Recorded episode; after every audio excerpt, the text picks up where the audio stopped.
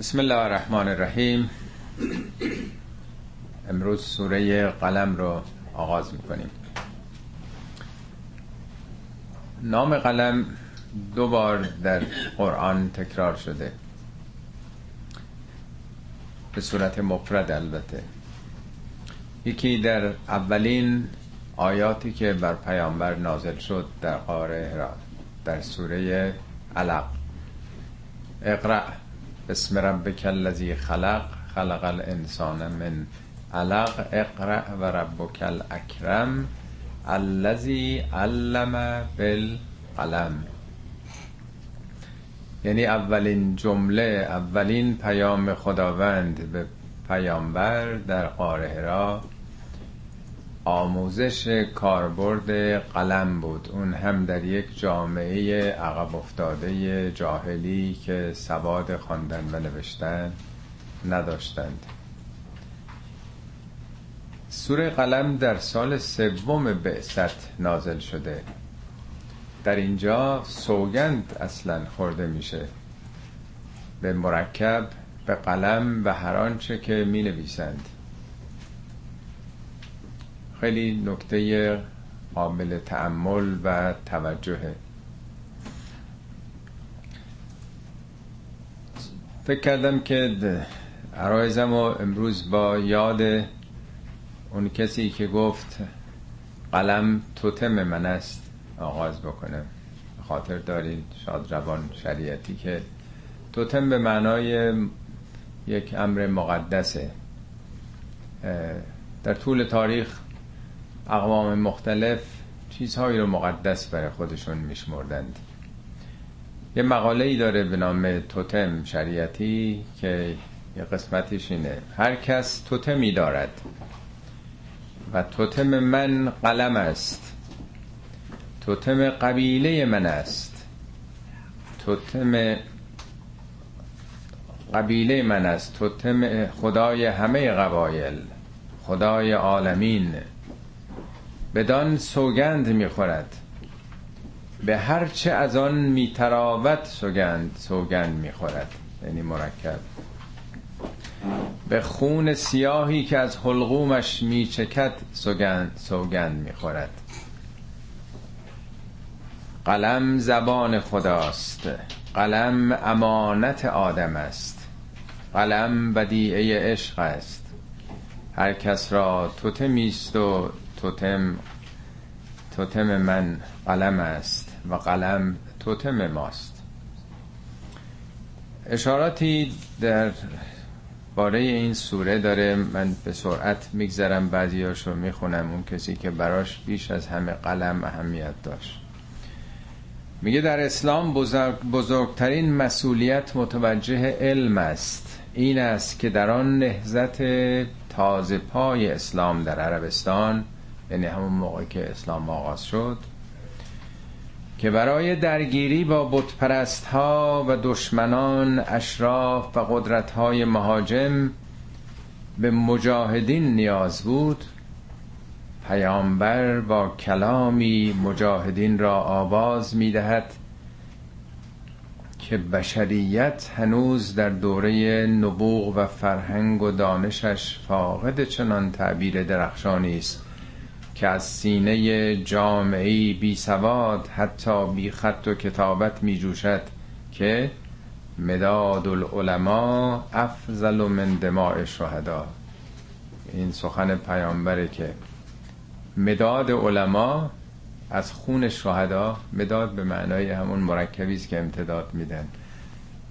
یعنی مرکب علما از خون شهدا برتره. از چنین تعبیری آیا این معنای بلند استنباط نمی شود که اولا خون و مرکب مسئولیتی مشابه دارند؟ و ثانیا مسئولیت مرکب از مسئولیت خون حساستر و سنگینتر است. این است که قرآن در جامعه بی سواد که پیامبرش در آغاز کار حتی در مدینه یعنی سیزده سال بعد در دورانی که دیگه جامعه تشکیل شد فقط یک منشی داشت و آن هم یهودی بود. و خودش نیز یک امی است. آنکه خودش امیست به کتاب به مرکب و قلم و به آنچه می نویسند سوگند می خورد اما به قلمی که مسئول است و مرکبی که همزاد برتر و خیشاوند والاتر خون است. قرآن یعنی خواندنی. اولین پیامی که به مردی بر مردی امی وارد می شود تا به جامعه امی ابلاغ شود بشنو نیست بخوان است. دوره خواندن در تاریخ آغاز می شود و انسان وارد مرحله ذهنی و آموزش فکری می شود. و در این حال کسی که آغاز کننده این نهزت این دوره فکری و فرهنگ غنی است خود امی است و خواندن نمی‌داند. نوشتن بلد نیست. و از آن مهمتر در جامعه است که جامعه سمعی است. اهل شنیدن فقط و با نوشتن و خواندن آشنا نیست. قرآن سوگند می‌خورد. اما نه به سروش و سرود و پیام که به نون و قلم و ما یسترون. به مرکب به قلم و آنچه می نویسند. قرآن کتابی است آسمانی اما برخلاف آنچه مؤمنین امروزی میپندارند و بی ایمانان امروز قیاس می کنند بیشتر توجهش به طبیعت است. نام بیش از هفتاد سورش از مسائل انسانی گرفته شده است. و بیش از سی سورش از پدیده های مادی و تنها دو سورش از عبادات آن هم حج و نماز. کتابی است که حاملش یک امی است که به تعبیر خود قرآن نه کتاب می‌دانسته و نه ایمان میشناخته و نوشتن و خواندن نمی‌توانسته و آنگاه به مرکب سوگن می‌خورد و به قلم و به نوشته افتخار خدایش به تعلیم تعلیم انسان با قلم آن هم در جامعه بدوی و قبایلی است. پیامبر اسلام با اینکه خودش اهل قلم و نویسندگی و خواندن نبود در جنگ بدر دشمنانش که اسیر گرفته بود گفت اگر هر کدام ده تا از بچه های مرا منظور بچه های انصار و مهاجرین را خط نوشتن یاد دهد مجانی آزاد است به شهرش برود. آن وقت اولین پیام خدا به وسیله پیامبر به بشریت با اقرع آغاز می شود که این تکیه روی قلم است. کتاب آسمانی ما اسمهای پرتمطراق ندارد. قرآن فقط خواندنی است. معجزات پیامبران دیگر چیست؟ اساست موسی عصا داشت دیگه نیست. کور بینا کردن و مرده زنده کردن و فلج شفا دادن. در حالی که معجزه اسلام یک چیز است. کتاب. کتاب. این تکیه ها باعث شد که تمدنی در تاریخ ساخته شد. این خلاصه ای بود از بعضی نکاتی که آن مرد قلم که با قلمش معلم انقلاب نام گرفته شد درباره این سوره در گفته های پراکندش در این سو و اون سو گفته بود. خب بسم الله الرحمن الرحیم. نون و القلم و ما یسترون. نون همون حرف نون دیگه. الف لام میم نون. می‌دونید 28 سوره قرآن با حرف حروف مقطع آغاز شده. الف لام میم 6 تا سوره است. الف لام میم را 6 تا سوره. حا میم حا میم یا حا میم عین سین قاف. بعضیاش چند کلمه ای بعضی سوره حتی دو تا حروف مقطعه داره مثل سوره شورا حا میم عین سین قاف. بعضیا دو, دو حرفیه. بعضی هم یه حرفیه. سوره قاف یا سوره نون یا سوره ساد فقط یک حرف. اینکه منظور از نون چی هست؟ بعضی ها گفتن نون چون شکلش هم مثل دواته نون یعنی دوات. بعضی هم نون رو به معنای مرکب گرفتن. قسم به مرکبی که قلم از او در واقع استفاده می‌کنه و نوشته میشه. اتفاقا در این سوره نام یونس هم اومده صاحب الهوت اونو زنون می‌گفتند. داستان زنونم نون یعنی ماهی. در قدیم هم میگن مرکب رو از یکی از این ماهی ها می‌گرفتن. دیدین در فیلم ها هست بعضی از ماهی های بزرگ نهنگ ها که وقتی ماهی های بزرگتر بهشون حمله می‌کنن از خودشون ماده ای رو ترشح می‌کنن که دوربرشون تاریک میشه و فرار می‌کنن در اون تیرگی. ظاهرا اون موقع از این طریق مرکب رو حالا خبری که خیلی نداریم در تاریخ هزارهای پیش ولی این چنین گفتن در واقع. بعضی هم که سراغ مسائل آماری رفتن دیدین در کارهای رشاد خلیفه او هم در این سوره شمارش کرده عدد یعنی تعداد حرف نون 133 باره که 7 و 19 تاست. اون نشون میده در این 28 سوره هر جا حروف مقطع اومده مذربی از عدد 19 حالا بر حال اونچه که گفتن من نقل کردم خدمتون از این معانی در واقع نون. البته در این سوره های قرآن عمدتا آنچه که از حروف مقطع اومده در ارتباط به پیامبران است که تو اون سوره مطرح شدن. مثلا در سوره هایی که ساد هست ساد خود سوره ساد یا الف لام میم ساد سوره اعراف. یا سوره خیلی سوره هاست که ساد داره. در اونجا هم درست 19 تا پیامبر نامشون برده شده و صفات اونها هم عمدتا با ساده صبر و اخلاص و نمی‌دونم. حالا اینا رو تو اون کتاب حروف مقطعه در قرآن بنده توضیح دادم نمی‌خوام وقتتون رو بگیرم. در اینجا هم در پایان سوره به داستان زنون اشاره میشه که حالا بعدا در جلسه دوم رو خدمتون ارز خواهم کرد. خب نون و القلم و ما یسترون. اون واو میگن واو سوگنده سوگند به قلم و هر آنچه که می نویسند دامنش بینایت دیگه. کتاب مقاله است مجله است روزنامه است الان هم که به صورت دیگه انواع سیستم های الکترونیک در واقع منتشر داره میشه دیگه. هرچه زمانه جلوتر میره می‌بینیم که نقش نوشته بیشتر میشه. حیوانات قابلیت و قدرت نوشتن ندارن. بنابراین تجربیاتشون رو با خودشون به گور می‌برند. ولی انسانی که می‌تونه مکتوب بکنه تحقیقاتش و تجربیاتش رو در زندگی.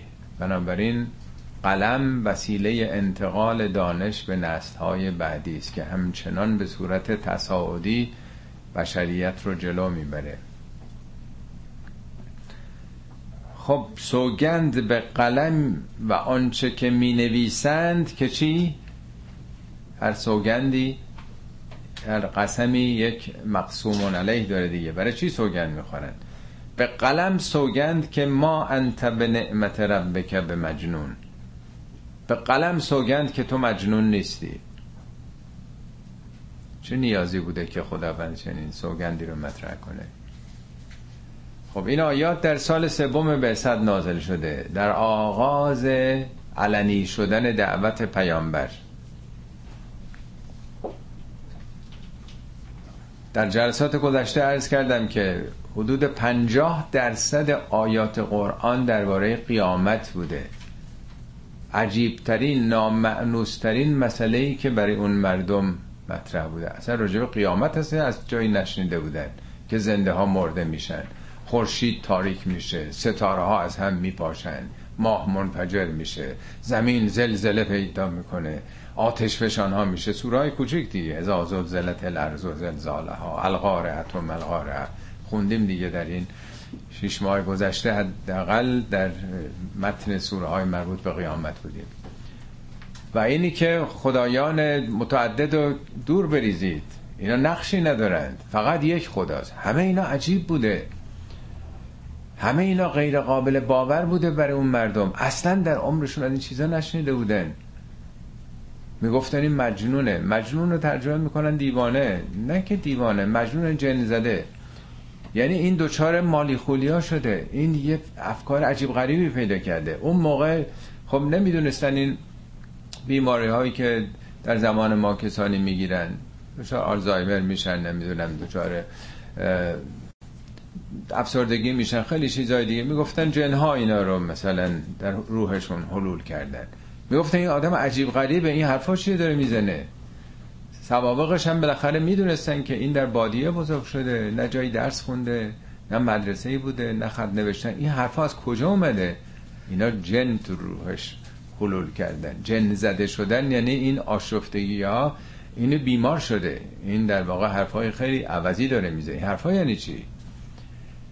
یعنی یه نوع برچسبی برای اینکه تو جامعه اینجا بیفته. حالا در روزگاران ما یا میگه خرابکاره یا میگه نمی‌دونم منافقه یا میگه لیبراله یا میگه فتنگره یا میگه جاسوسه.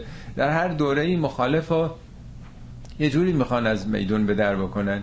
اون کسی که آمده حالا داره خط بطلان می‌کشه رو همه اعتقادات آبا و اجدادی اون مردم یه انگی باید روش میذاشتن که تودای مردم بفهمن که این چیه. پیامبر رو تعریف کرده بودن عمدتا با کلمه مجنون که یازده بار تو قرآن ذکر شده.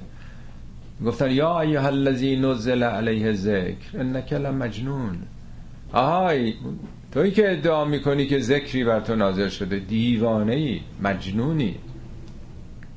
یه جای دیگه قرآن میگه که پیامبر بهشون بگو من فقط شما رو یه نصیحت می‌کنم. قل انما اعدکم به واحدتن پیامبر بگو من فقط یک پند دارم به شما.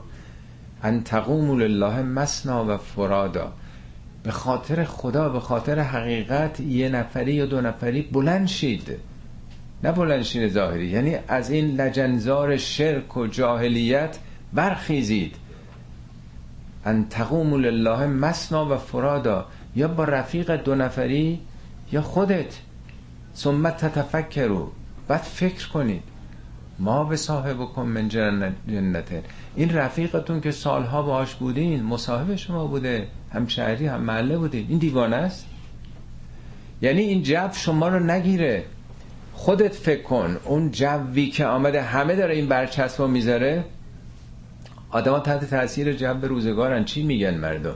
رادیوها چی میگن؟ تلویزیون ها چی میگن؟ اکثریت مردم نگاه می‌کنن که این بوخ های تبلیغاتی راجع مخالفین چی میگن. قضاوت و داوری مردم رو حاکمان شکل میدن معمولا. میگه من فقط از شما یه چیزی می‌خوام. خودت فکر کن. یا با یه نفر دیگه با هم بحث کنی صحبت کنی. آیا واقعا دیوانه است. بابا اینکه با شما بزرگ شده. چطور این حرفا رو بهش می‌زنین؟ این که معروف به امانت و صداقت و درستی و اندیشه بوده. چطور همچین اتهاماتی می‌زنید؟ اینجا میگه که ما انت به نعمت ربک به مجنون. این نعمت خدا بوده که تو به این آگاهی و شناخت رسیدی به این فرهیختگی رسیدی. از طریق این نعمت که تو مجنون نیستی که به تو دارن چنین اصطلاح نسبتی میدن.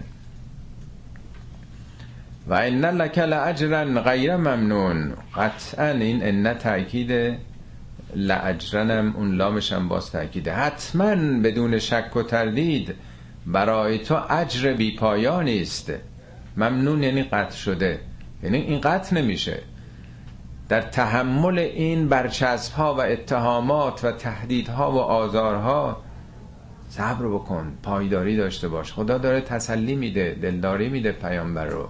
و مؤمنین اولیه که با او بودن. یعنی تشویق داره می‌کنه به آینده به اجر بی پایانی که در گذشتن از این سنگلاخ خواهند داشت. و انک علا خلق عظیم. انک انش باز تاکید لعلا اون لامش هم باز تأکیده قطعا بدون شک و تردید تو بر یک اخلاق عظیمی تکیه داری. ما معمولا عادت داریم که گذافه گویی بکنیم قلوف بگیم درباره رهبرمون نمی‌دونم مقدسینمون. چقدر در طول تاریخ قلوف آلوده کرده فرهنگ توحیدی ما رو. اما آیا خداوند قلوف می‌کنه در درباره انسان ها این خداست که داره میگه که اخلاق تو عظیمه. لعلا یعنی مثل اینکه استواری.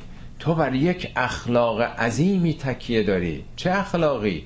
اینی که یک تنه می‌تونه در برابر یک جامعه همه دشنام ها رو حتی خاکستر بر سرش ریختن رو تحمل بکنه و با لبخند و با محبت بگذره از اینها.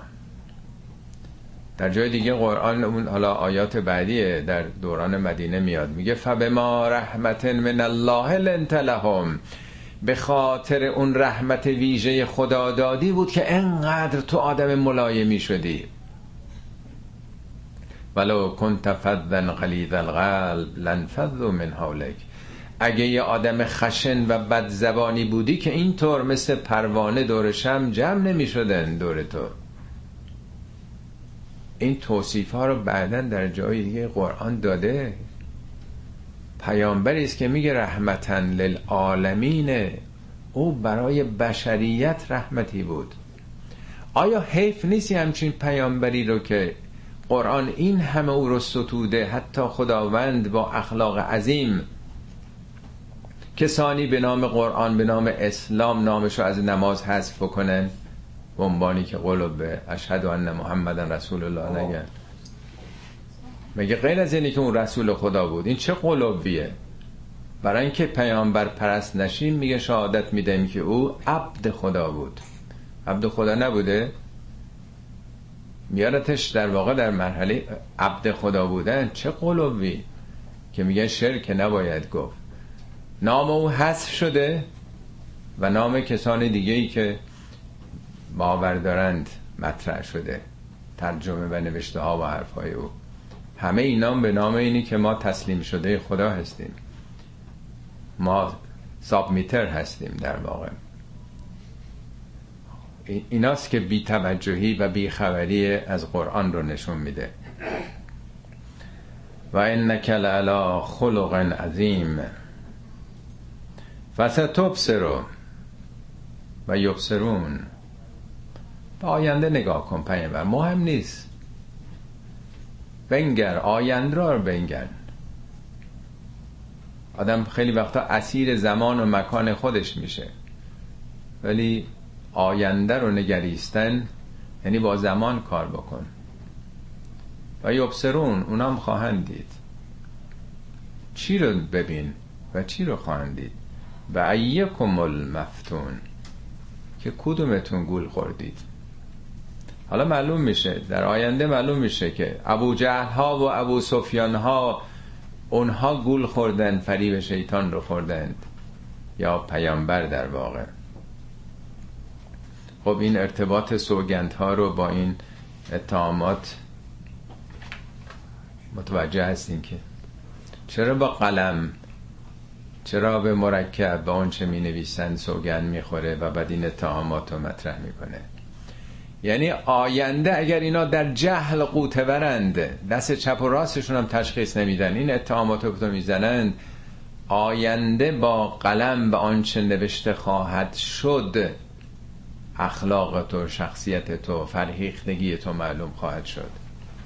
در بعضی از جلسات گذشته اشاره کردم به این کتاب صد شخصیت تاثیرگذار تاریخ که نویسندش امریکایی یهودی ضد اسلام هم هست مایکل هارت.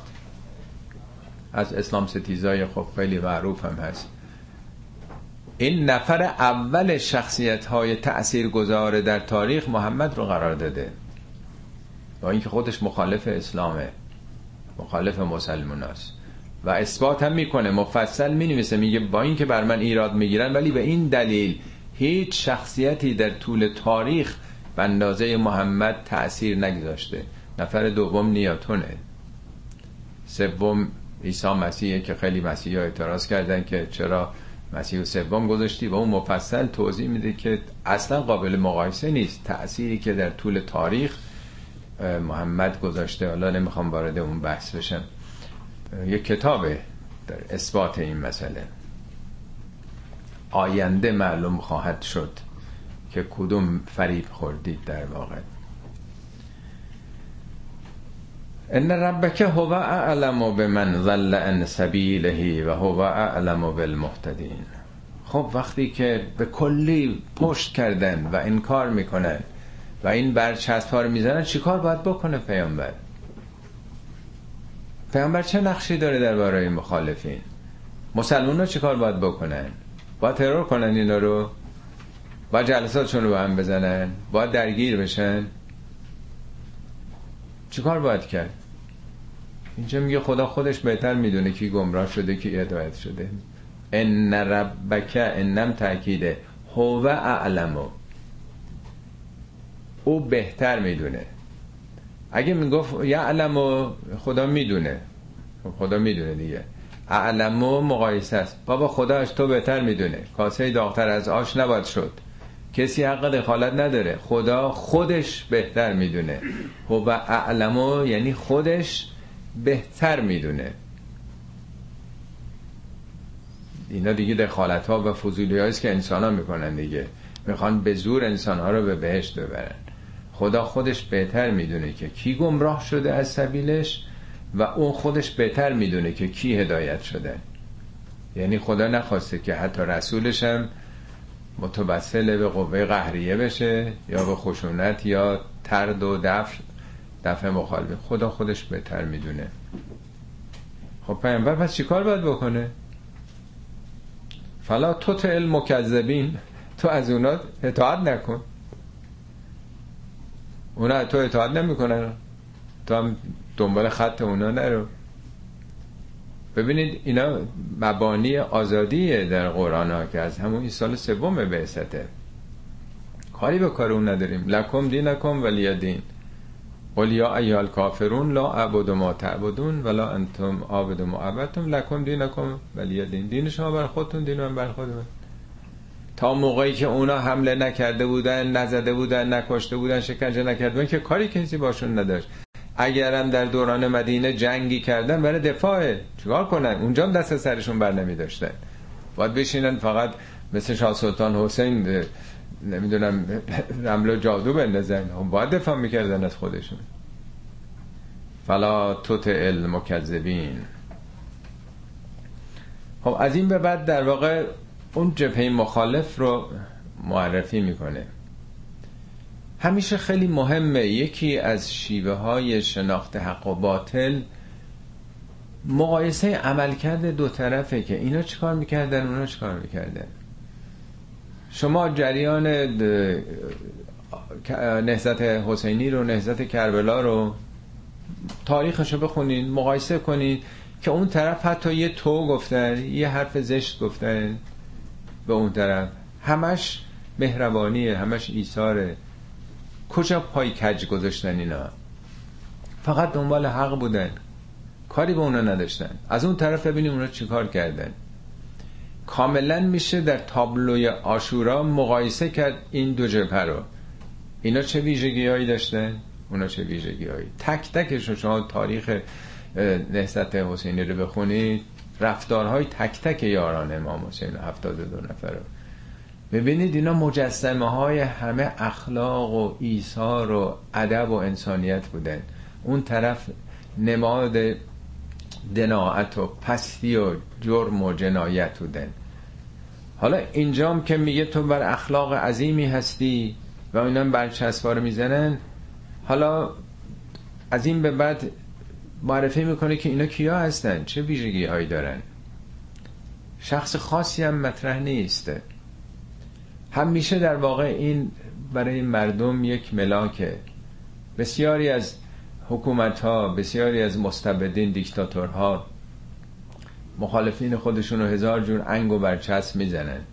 ولی این یه روش شناخت برای توده های مردمه که خود اونا چیکار می‌کنن؟ کارنامهشون چیه؟ چه اخلاقیاتی دارن؟ مخالفین چگونه هستند؟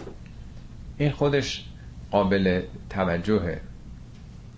حالا اینجا با ده ویژگی اینا رو معرفی می‌کنه. که میگه ازشون اطاعت نکن از اینا که دارن این حرفا رو تکذیب می‌کنن علم رو قلم رو نوشتن رو آزادی رو اینا رو قبول ندارن کیا هستن؟ یک ودو لو تدهنو فیدهنون. اینا دوست دارن تو یه ذره کوتاه بیایی تا اونام کوتاه بیان. تاریخ خونده دیگه. به پیامبر می‌گفتن کاری به این بوتا به خصوص بوتای بزرگ نداشته باش. تو حرفای خودتو بزن. ولی دیگه متعرض و مزاحم این بوتای بزرگ نشو. یعنی به راحتی معامله می‌کنن. می‌خوان بوت بزرگ باشه. تا اونا از قبل او بخورشون نشون میده اعتقادی به این چیزا هم ندارن. یادتونه قبل از انقلاب آزاد بود به دیگران چیزای دیگه. به علا حضرت همایونی انتقاد نکنید اعتراض نکنید. خط قرمز اونجا بود. حتی اون اواخر که شرایط هم سخت شد بقیه رو قربانی کرد. دیدین حتی عبیدا تو زندان بود. حتی نصیری که رئیس ساواک بود زندان بودن اینا وقتی انقلاب شد. بقیه قربانی میشن. با اونجا نباید گفت. حالا شما به هر کسی می‌تونید انتقاد بکنید. ولی به مقام معظم ولی امر ولی فقیه. کسی نباید اعتراض بکنه. با پیامبر می‌خواستن معامله بکنن. یک مؤمن اصولی داره. درباره اونها هیچ معامله نمی‌کنه. برای یک خداپرست توحید اصل و اساسه. کوتاه نمیاد. تاریخ خوندین که چقدر می‌گفتن تو با بوتا کاری نداشته باش. ما هرچی هم بخوایم بهت میدیم. این یک صفت که اینجور آدما اهل پرنسیب و اصول اساسی نیستن معامله گرن بازی می‌کنن در واقع. به چیزی باور ندارن منافع خودشونه. اگه مردم بخواه همین چیزا بگیم ملت عوض بشن که خب ما اون وقت دیگه چی کاره ایم اینجا؟ منافع خودشون به خطر میفته ودو لو تدهنو فیدهنون. دهن یعنی روغن. مداهنه یعنی چی؟ یعنی ماسمالی کردن دیگه یعنی روغن کاری کردن. ماشین یا هر به لوازم مکانیکی با روغنی دنده ها تو هم دیگه راحت میرن میان دیگه. مداهنه یعنی تملق یه کسی رو میگی که مخالفش هم هستی ولی می‌خوای در واقع درگیری نباشه. همینجوری با هم بسازی. فریبکاریه در واقع. ولی یه جایی آدم باید محکم باشه. این دنده اعتقادی باید سر جای خودش باشه. نمیشه که با یه چیزایی آدم مماشات بکنه سهلنگاری بکنه. ندیده بگیره فقط برای اینکه بذار با هم رفیق باشیم. نه یه کلیات یه اصول جدی تو زندگیه یه کسی که باور به خدا داره وجود داره اونا رو دیگه معامله نمی‌کنه. یک این بی به صلاح پرنسیبی اونها رو نشون میده. بلا تو کل حلاف مهین. دومیش حلافه. حلف یعنی سوگند. حلاف مبالغه حلفه. اونا که همش سوگند می‌خورن. همش از اعتقادات مردم می‌خوان از مقدسات مردم مایه بذارن. آیه مؤمن یه آدم با شخصیت که سوگند نمی‌خوره و حرفشو می‌زنه نپذیرفتن؟ خب نپذیرفتن. یه کسی که ایمان به خدا داره حرفشو می‌زنه. خدا باید بدونه که این آدم صادقی است درست میگه. حالا همه ملت هم میگن قبولت نداریم خب نداشته باشه. چرا آدم سوگند می‌خوره؟ چرا باید سوگند خورد؟ نشون میده نیاز داره که مردم بپذیرن تو جامعه پذیرفته بشه. منافقه دروه ولی برای اینکه باور بکنن. حالا در زمان ما ریش گذاشتن و نمی‌دونم اول انقلاب یادتونه که کاپشن پوشیدن و به رنگ جماعت در آمدنه حالا بعضیاش هم سوگنده دیگه. اینم یه نوعی به رنگ جماعت در آمدنه. حلاف اونم خیلی زیاد. همیشه دست به قسمن مهین. مهین یعنی پست. هون توهین اهانت همه اینا پستیه دیگه. البته با اون مهینی که تو فارسی میگیم فرق داره. اون اشتباه میگیم مهین. اون مهینه. مهین یعنی مثل ماه. باید بگن مهین. ما به اشتباه میگیم مهین. مهین یعنی پست. پس فطرت. مهین در واقع اگه توجه بکنه آدم یه فوشه به کسی. آدم یه اسمی بخواد بذاره بگه مهین. تو قرآن به این معنای یا میگه نطفت مهین. نطفه مثلا پست مثلا یا مشابه اون هست. پس دومیش سوگند فراوان خوردن سومی پس فطرتی نظر شخصیتی پسته چهارم همازن سوره داریم به نام همزه ویل لکل همزه لمزه. کلمه همزنی شکستن. آدمایی که دیگران رو شخصیتشون رو خورد می‌کنن. می‌خوان تحقیر بکنن. میشکنن دیگرانو.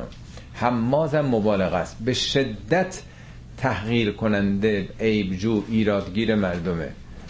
برای کسی شخصیتی قائل نیستند اینا انسانیت رو درک نمی‌کنن. به صرف اینکه این انسان قبول ندارن فقط خودشونه. چهارم مشاعن به نمیم. مش یعنی راه رفتن دیگه نیست. این مش یکم در راه رفتنتون. مشا یعنی خیلی راه رفتن. برای چی؟ نمیم. نمیم چیه؟ سخنچین. یعنی بدی دیگران رو خیلی این بر میره بگه. حالا اون موقع با پای پیاده می‌رفتن. این بر بخوان پخش بکنن سرایت بدن این بدی رو مثل میکروبی که سرایت می‌کنه. حالا ماشاءالله این رادیو تلویزیون ها این روزنامه های وابسته. اینا دیگه از توپخانه به قول مرحوم حارس جوادی توپخانه دشمنن در واقع. دشنام توپخانه فحش و بدگویی. همه جا شلیک می‌کنن به اصطلاح بدگویی ها رو. حالا رسانه های دیگه تا امروز هم که این روزا وسیعتر هم شده تو اینترنت و دیگه این همه رسانه های مختلف که می‌بینیم چگونه در ظرف یه روز همه چی پخش میشه. حالا اون موقع با رفتن این ورون بر با پای پیاده این بدی ها رو شیشمی مناع للخیر اینا مناع الخیرن یه وقت هست که آدم خودش کار خیر نمی‌کنه. یه وقت هست که مانع کار خیر دیگران هم میشه. یا آقا چرا مناع الخیر شدی؟ حالا این داره یه کار خوبی می‌کنه. چرا خودش جلوشو می‌گیری؟ نه این آدم ها اصلا دشمنن مثل اینکه با کار خیر. نمی‌خوان کار خیر انجام بشه. نه خودشون نه که صفتشون اینطوری شده. مانع کار خیر دیگران هم میشن. چند جلسه پیش سوره معارج رو میخوندیم. میگن الانسان خلق حلوعا اذا مسه الشر جزوعا و اذا مسه الخیر منوعا. آدمای بی ظرفیت بی شخصیت وقتی که یه شری می‌رسه جزا و فضا می‌کنن بیتابی می‌کنن. وقتی هم که به یه جایی می‌رسن نم پس نمیدن. جلوی خیر دیگران هم می‌گیرن. نمونه های زیادی تو قرآن هست. سوره ماعون هم همینه دیگه. الذین یراعون و یمنعون الماعون. از اون چی که برای مردم مفید ثروت های عمومی ما نمیشن هفتمی معتد. معتد یعنی کسی تعدی می‌کنه تجاوز به حقوق دیگران می‌کنه. اسیم از اسم میاد. اسم ترجمه می‌کنن گناه ولی اسم در واقع خودپرستی خودبینی تنگ نظری آدمایی که دنیاشون محدوده. همه چیشون بسته است. وسعت نظر ندارن سعی صدر ندارن. تنگبینن. فقط جلوی بینی خودشونو می‌بینن. این اون وقت اسیم مبالغه اسمه. به شدت خودپرسته خودخواهه همه چی رو از معیار ایگوهای خودش می‌بینه. دو تا دیگه مونده. اطلن بعد ذالک بعد از این همه صفات پسندیده تازه اطلم هست. اطل یعنی خشن بدخلق در واقع. یه بار دیگه هم تو قرآن اومده که نمی‌خوام الان وقتتون رو بگیرم در آیه 47 سوره 44 اونجا هم همین معنا رو داره. با شدت و با زور در واقع خواست خود رو عقیده خود رو به دیگری تحمیل کردنه. با همه این صفت ها زبونش هم دراز بد زبونه و دهمی زنیم. زنیم رو مفسرین میگن بی اصل و نسب یا نانجیب یا گستاخ. در فرهنگ لغت گوش گاو یا گوسفند که میبریدن آویزون می‌شده اونم زنمه می‌گفتن. اگر این معناش درست باشه یعنی آدمای سربار جامعه آویزون به جامعه. مثبت نیست خیلی نداره. فقط مصرف کننده است برخوردار از مواهب جامعه است. حالا چرا اینطوره؟ چرا باعث شده که اینقدر خودشو می‌گیره بالاست متکبره فخر فروشه خشنه؟ برای اینکه انکان زامال و بنین مال داره. ثروتمنده قدرت داره بنین هم یعنی پسران. اون موقع پسران پسران متعدد نماد قدرت بود. پلیس و ژاندارم و حکومتی که نبود. هر که پسراش بیشتر بود زورش هم تو جامعه بیشتر بود دیگه. اونی که پنج تا پسر داره با اونی که نداره قدرت اون پنج برابر به همینی که ثروتمنده همینی که قدرتمنده خودشو گم کرده. خدا هم بنده نیست بقیه هم تحقیر می‌کنه. شخصیتشون هم خورد می‌کنه. حالا این آدم با این ویژگی ها ازا تطلا علیه آیاتنا وقتی آیات ما بر او تلاوت میشه قال اساتیر الاولین میگه بابا همه اینا اساتیر الاولینه اساتیر از سطر یعنی نوشته ها نوشته های گذشت. بابا اینا که قدیمی 1400 سال ازش گذشته. الان میگن 1400 سال گذشته. این آیات که 1400 سال پیش بوده می‌گفتن بابا 600 سال گذشته اینا رو عیسی گفته. زمان عیسی می‌گفتن بابا اینا که قدیمیه چون موسی گفته. زمان موسی می‌گفتن اینا قدیمیه. چون پیامبران قبل گفتن می‌رسه تا حضرت آدم. آخه اصول اخلاقی و انسانی ارزش ها که زمان نمی‌بره کهنه نمیشه که. اینکه مد نیستش که یه روزی دوزی بد باشه روزی دوزی خوب باشه. همیشه میگن اینا اساطیر الاولینه. سنسمه علی الخرطوم. وسمه یعنی در واقع علامت گذاری کردن. علامت یعنی. اینا رو چطوری میشه شناخت؟ علامتشون چیه؟ علامتشون از کجاست؟ اینا رو علامتشون رو بر خورتومشون می‌ذاریم. خورتوم آدم که خورتوم نداره. ولی اینا اصطلاحه. فیل خورتوم داره. فیل مهمترین ویژگیش که از دورم دیده میشه دماغشه دیگه نیست؟ با دماغش دفاع می‌کنه دیگه. هم آب می‌خوره هم نمی‌دونم غذا می‌خوره همه کار است دیگه. البته این یه اصطلاحه در زبان عربی. در فارسی هم میگن چه خبره؟ مثل اینکه از دماغ فیل افتاده نیست؟ این نماد چی از دماغ فیل افتادن در واقع؟ یک نوع خودشیفتگیه نیست تکبره. تا تو انگلیسیش هم میگه with his nose in the air. شبیه همین که ما تو فارسی میگیم هست. ما به جای خورتوم تو فارسی میگیم دماغ دیگه نیست؟ دماغ اصلش یعنی مغزه. ولی اون چیزی که مربوط به شخصیت آدمه به بینی نسبت میدن. مثلا میگه که دماغشو با خاک مالیدیم نیست؟ یعنی چی؟ یا میگن دماغشو سوزوندیم. یه دماغ سوخته. ولی اینا منظور از دماغ در واقع چیز دیگه است. یعنی فلانی خیلی موی دماغ شده. اینم باز از اصطلاحات دیگه. یا میگه خیلی بیدل و دماغم. چرا نمیایی بیرون؟ خیلی بیدل و دماغم. این دماغ دیگه اون معنا نیست دیگه. میگه دلم گرفته به حدی که میل باغ ندارم. برای آنکه گلی بو کنم دماغ ندارم. یا به قدر آنکه گلی بو کنم دماغ ندارم این دیگه منظور نیست که دماغ ندارم. یعنی اون حالشو ندارم. خیلی دلم گرفته در واقع. یا میگه حالت خوبه دماغ چاقه. اینا در واقع همون شخصیت انسان دیگه. یا میگه فلانی خیلی گنده دماغه. خیلی خودشو گرفته. مثلا نمیشه باش حرف زد. متکبر دیگه. یعنی احوالات درونی هر کسی رو نشون میده. اینم که میگه سنسمه علل خورتوم یعنی از شخصیتش معلومه که چی کار است. این علامت رو ما بر او گذاشتیم. نه که ما یه علامتی گذاشتیم علامت معمولی. علامتش رفتارش معلومه. همینطور که تو سوره فتح مثل که نه سوره آخر سوره فتح فکر کنم. که بله سیما هم فی وجوههم من اثر سجود. راجع پیامبر آیه که میگه محمد رسول الله و الذین معه وصف اوناست. اینا رو چگونه میشه شناختشون؟ سیما هم فی وجوههم. علامتشون در وجوه نه که جای مهر دارن. وجوه یعنی روی کرداشون بچهشون. که در سجده چی رو می‌کنن؟ سجده خدا سجده پوله یعنی از علائمشون این رو می‌شناسی. نشانه هاشون تو جامعه معلومه. از آثار هر کسی میشه شناخت. خیلی در واقع اینا به زبانی است که این مقداری با فارسی ما فرق داره. عمل کرده اونایی که ادعا دارن تو جامعه اون رهبران بزرگان چگونه میشه اینا رو شناخت؟ دستاوردشون رو ببینین.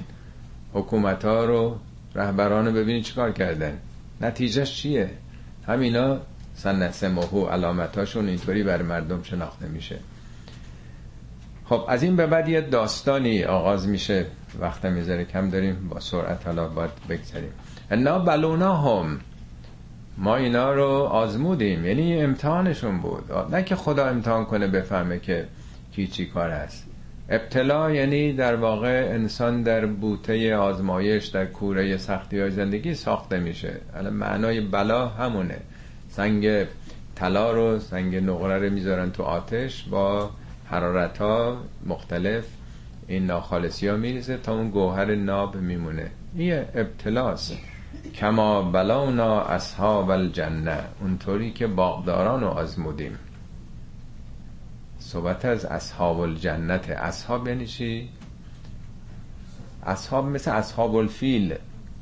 اصحاب الفیل یعنی داستانشون با فیل گره خورده تکیهگاهشون فیل بوده. فیل رو انداختن جلو سپاه ابرهه. اصحاب النار یعنی جهنمی ها. اصحاب الجنه یعنی بهشتی ها. اصحاب رسول یعنی چی؟ اونا که با پیامبر بودن. همسنخ او بودن. تکیهگاهشون او بود. اخلاق او بود. این کلمه اصحاب خیلی در قرآن تکرار شده. اصحاب هر چیزی یعنی در ملازمت و مصاحبت با او شکل گرفته. همون شعر معروف گلی خوشبوی در حمام روزی رسید از دست محبوبی به دستم. دو گفتم که مشکی یا عبیری که از بوی دلاویز تو مستم. بگفتم من گلی ناچیز بودم ولی کن مدتی با گل نشستم. کمال همنشین در من اثر کرد وگرنه من همان خاکم که هستم. پس آدم در مصاحبت با گل بوی گل می‌گیره دیگه. حالا اینا که تمام زندگیشون باغ بوده تکیهگاه باغ. میخوابیدن فکر خواب فکر باغ. بیدارم می‌شدن فکر و ذکر زندگیشون باغ خودشون بوده. اینا مثال ها. هر کسی به یه چیزه. داستان از اینجا آغاز می‌کنه. از اقسمو لیسرمنها مصبحین. با هم هم سوگند شدن این باغداران که فردا صبح زود میچینیم. سرمه یعنی چیدن از بقیه داستان معلوم میشه که موضوع چیه داستان چه قراره. قرآن سبکش این نیست که بگه یکی بود یکی نبود نمی‌دونم در یه روزگاری در فلان منطقه باغایی بود باغدارانی بودن. قصه نمی‌خواد به ما بگه. اول میره پیامو میگه. بعد میاد اون وقت میگه خب چه خبر بود داستان. اول رو نکته مهم داره میگه. با هم همسوگند شدن آدم همسوگند میشه با یه دی برای چه چیزی باید همسوگند بشه؟ خیلی جدی گرفته این مسئله رو. چه مسئله ای که انقدر مهمه که یه دی با هم دست میدن پیمان میبندن هم سوگند میشن؟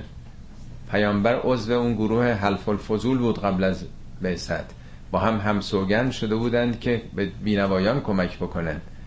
اینا با هم هم سوگند میشن که چیکار بکنن؟ که فردا صبح زود میریم می‌کنیم میوه رو.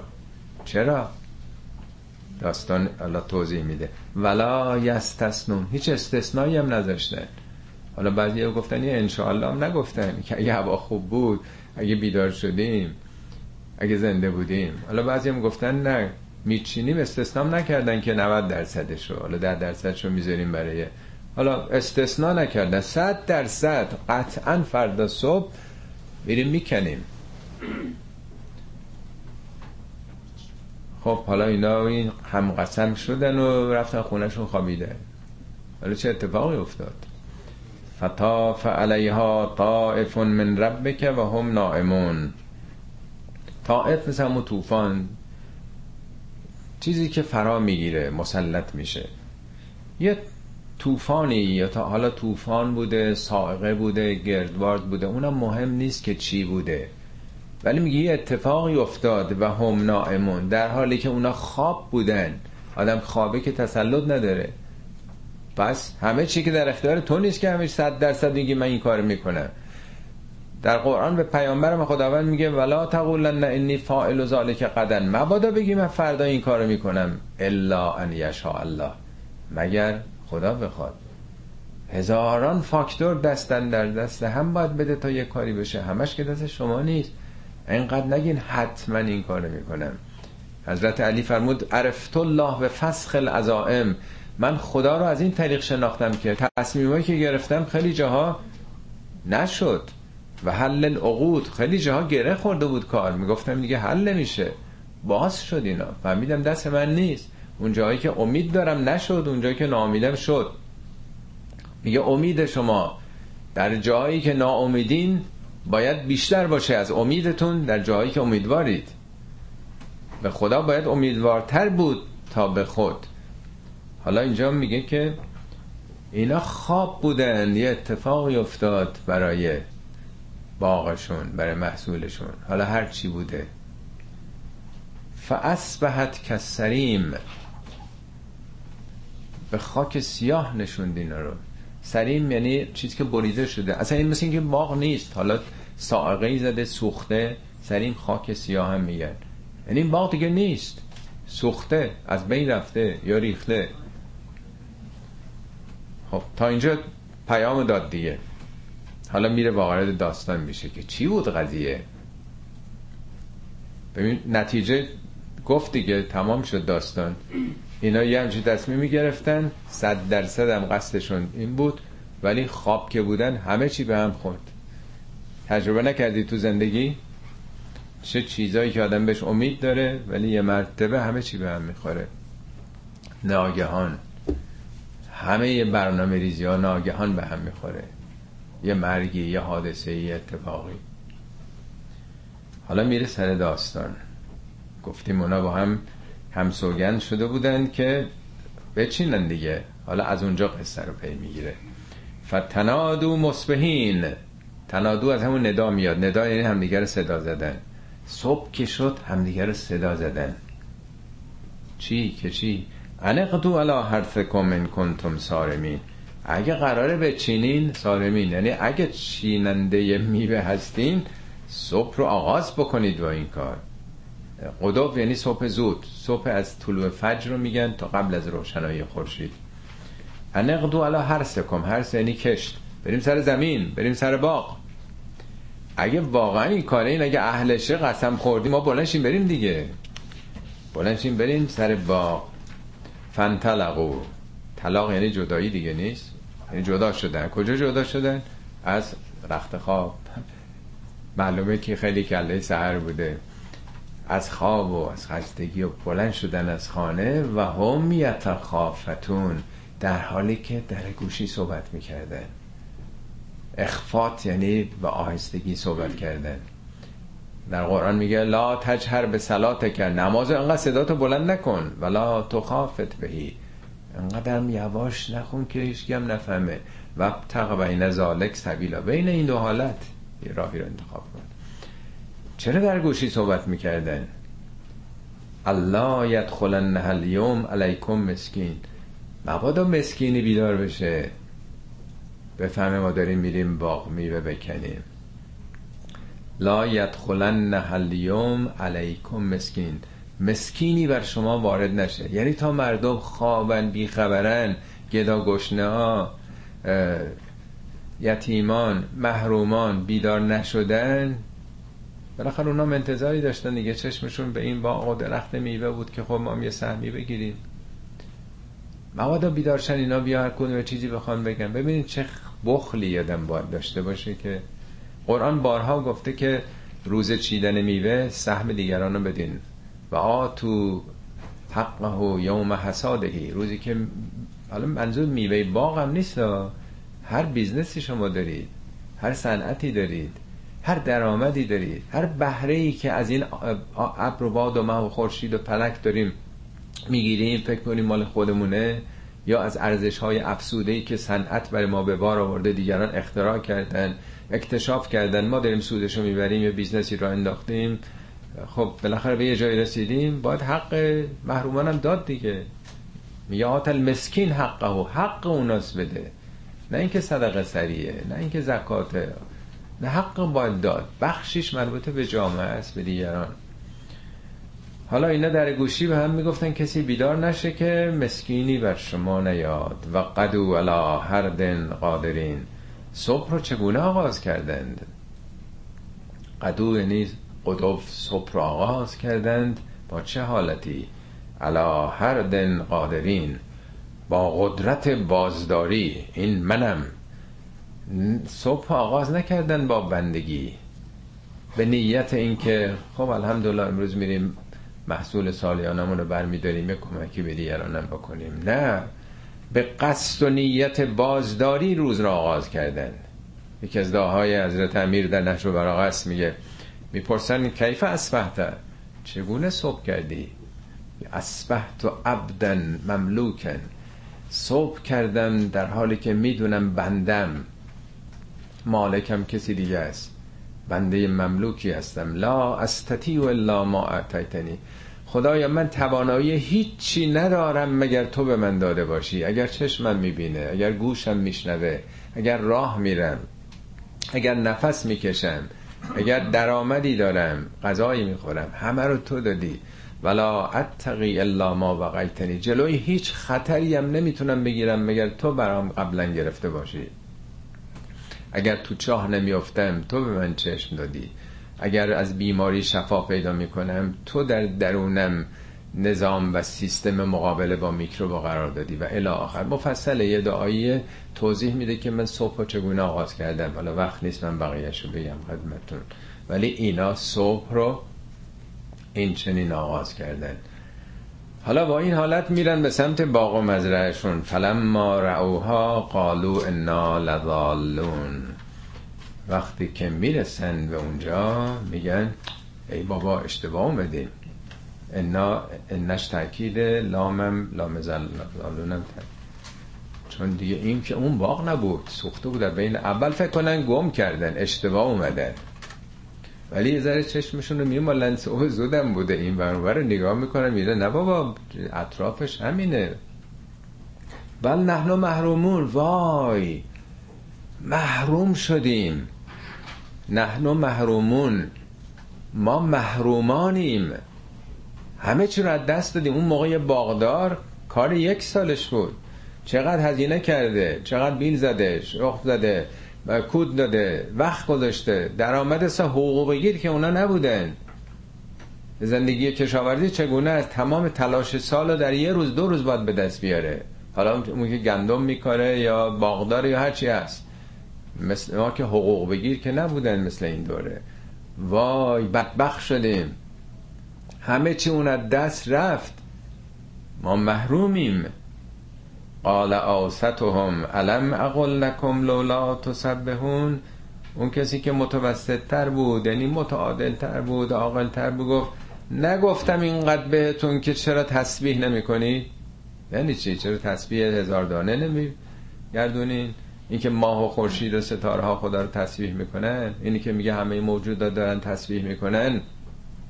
شما تسبیحشون رو نمی‌فهمی یعنی چی؟ تسبیح همون نقش مثبتی است که هر کسی باید در جهان ایفا کنه. همش شما از طبیعت خواستین مصرف کننده باشین.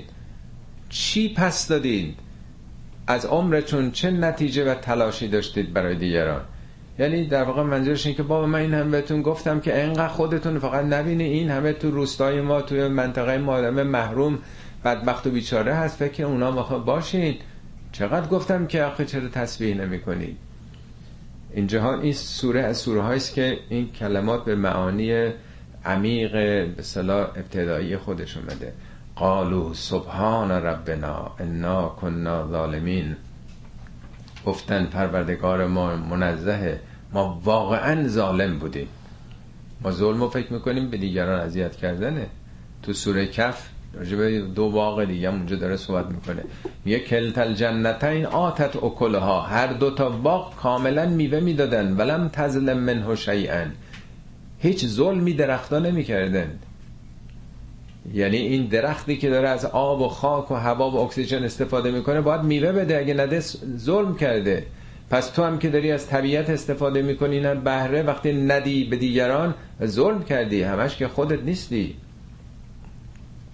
فاقبل بعضهم على بعض یتلاومون بعضی از اینا به هم دیگه رو کردن در حالی که هم دیگه رو ملامت می‌کردن. فراغ فکنی تقصیر تو بود دیگه. تو گفتی صبح زود بلند تو اصلا از اول گفتی. تو گفتی که مبادا این بیاد اون بیاد. یعنی همه می‌خوایم گردن هم دیگه بندازیم. تقصیر هم دیگه بندازیم. قالو یا ویلنا انا کنا تاغین گفتن وای بر ما. ما واقعا تقیان کرده بودیم. تقیان مگه چیه؟ خروج از مرز. رودخانه که تقیان می‌کنه از اون مرزش خارج میشه. یک انسان هم باید در جایگاه خودش باشه. تقیان تاغوت یعنی چی؟ آدم که تاغوتن. می‌خوان نظر خودشون به دیگران هم تحمیل بکنن. فقط خودشونو می‌بینن. این تقیان انسانه. ان الانسان لیتقا ان راه استغنا. انسان تقیان می‌کنه همینی که خودشو مستغنی ببینه بی نیاز ببینه. و فراوون این مطالب توی قرآن اومده. اینا متاسفانه وقت نیست ولی خیلی واجه است که پرمعناست و آموزنده است. اعتراف می‌کنن که ما تقیانگر بودیم که به داد دیگران نمی‌رسیدیم. هر کسی هم به داد دیگران نرسه تقیانگر ظالمه و تسبیح نکرده خدا رو. اسا ربنا ان یبدلنا خیرا منها انا الى ربنا راغبون. اینجا دیگه توبه کردن آگاه شدن سرشون به سنگ خورده متذکر شدن. امید است که پروردگار ما بهتر از این رو تبدیل کنه به ما بده. این که این رفت. چرا بده؟ انا الى ربنا راغبون. ما دیگه راقب و مشتاق و شیفته پروردگارون شدیم. ما بیدار شدیم. این تلنگر ما رو زنده کرد. آگاهمون کرد. فهمیدیم که بنبست تو زندگی خودخواهی ها. ما دیگه بیدار شدیم. حالا به خدا توکل می‌کنیم. امید است که خداوند به ما بهتر از این رو تا بده. حالا نتیجه گیری این داستان شاه بیت اینجاست. کذالک العذاب. ول عذاب الاخرت اکبر لو کانو یعلمون. عذاب همینه. کی اینا رو عذاب کرد؟ کسی عذاب کرد؟ اینی که دستشونو می‌زنن رو هم محروم شدیم بدبخ شدیم بیچاره شدیم این عذاب دیگه عذاب کشیدن. عذاب رفتارشون. عذاب اینی محرومیت. وقتی میگه انا بل نحن محرومون ما محروم شدیم. یک سالشو از دست داده. چه عذابی بدتر از این؟ چه قصه بدتر از این؟ میگه عذاب همینه معناش. حالا میگیم چرا خدا عذاب می‌کنه؟ چه خداییه؟ چرا خدا اهل نمی‌دونم. لاو و پیس و عشق و اینا نیست. همه دوست داریم که خدا فقط عشق باشه فقط قربون صدقه بندگانش بده و همش از ما تشکر بکنه. رفتار خود ما عذاب می‌کشیم. صدها بارم بنده عرض کردم مگه در نوع تغذیهمون نوع زندگیمون دچار عذاب و مشکلات نمیشیم؟ گرفتاری هایی که در جسممون به وجود میاد. چرا فکر می‌کنیم در یه نظام بالاتر حساب و کتابی نداره؟ حالا اینا یک سال تلاش کرده بودن عذابشون. حالا می‌تونه جبران بکنه؟ حالا سال آینده حالا که دیگه برگشتن ایشالا وضعشون خوب میشه. ولی آخرت مگه عمر دوباره به کسی میده؟ مگه امکان هست که آدم برگرده؟ میگه و کذالک العذاب و لعذاب الاخرت اکبر لو کانو یعلمون. اگه علم داشتن اگه می‌دونستن عذاب آخرت هم همینه. اونم محرومیت از رحمت خدا. از آنچه که در دنیای آینده هست اگه علم داشتن میفهمیدن که اینم همونه ولی اکبر بزرگتر از اونه. همینطور که ما اگه نمی‌دونم شاید 50 سال 100 سال آینده همه چی الکترونیک بشه. اگه شما برید اگه آدم ندونه این مسائل یا بریم الان توی کشوری مثل چین مثل ژاپن که زبانشون نمی‌دونیم عذاب می‌کشیم چون هیچ کاری آدم نمی‌تونه بکنه. توی جامعه پیشرفته ای که همه چیش در واقع بگونه است که ما باهاش غریبه ایم محروم میشیم.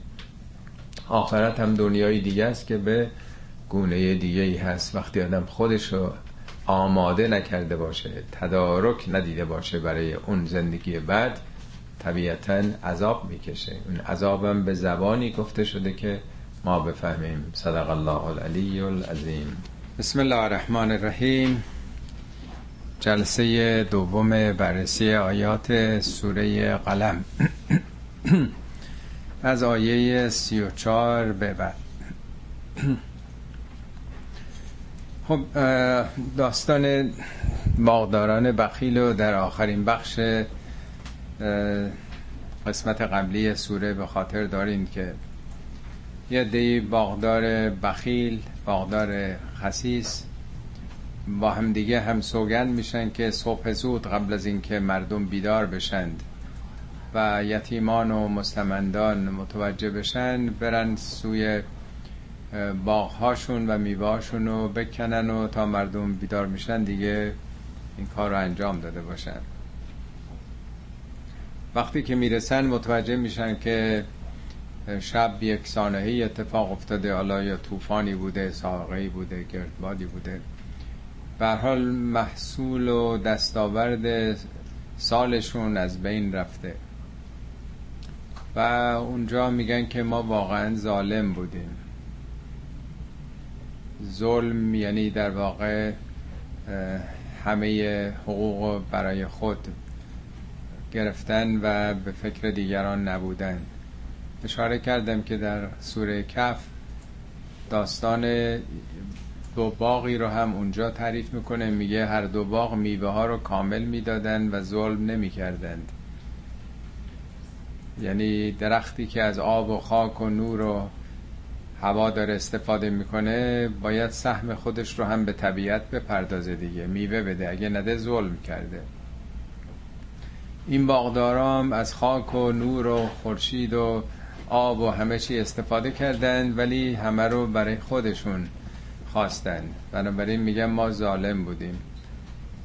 اون متین ترین و معقول ترینشون میگه بهتون نگفتم چرا تسبیح نمی کنید منظور از تسبیح هم توضیح دادم نه تسبیح نماز. تسبیح به معنای انجام کار مثبت کردن.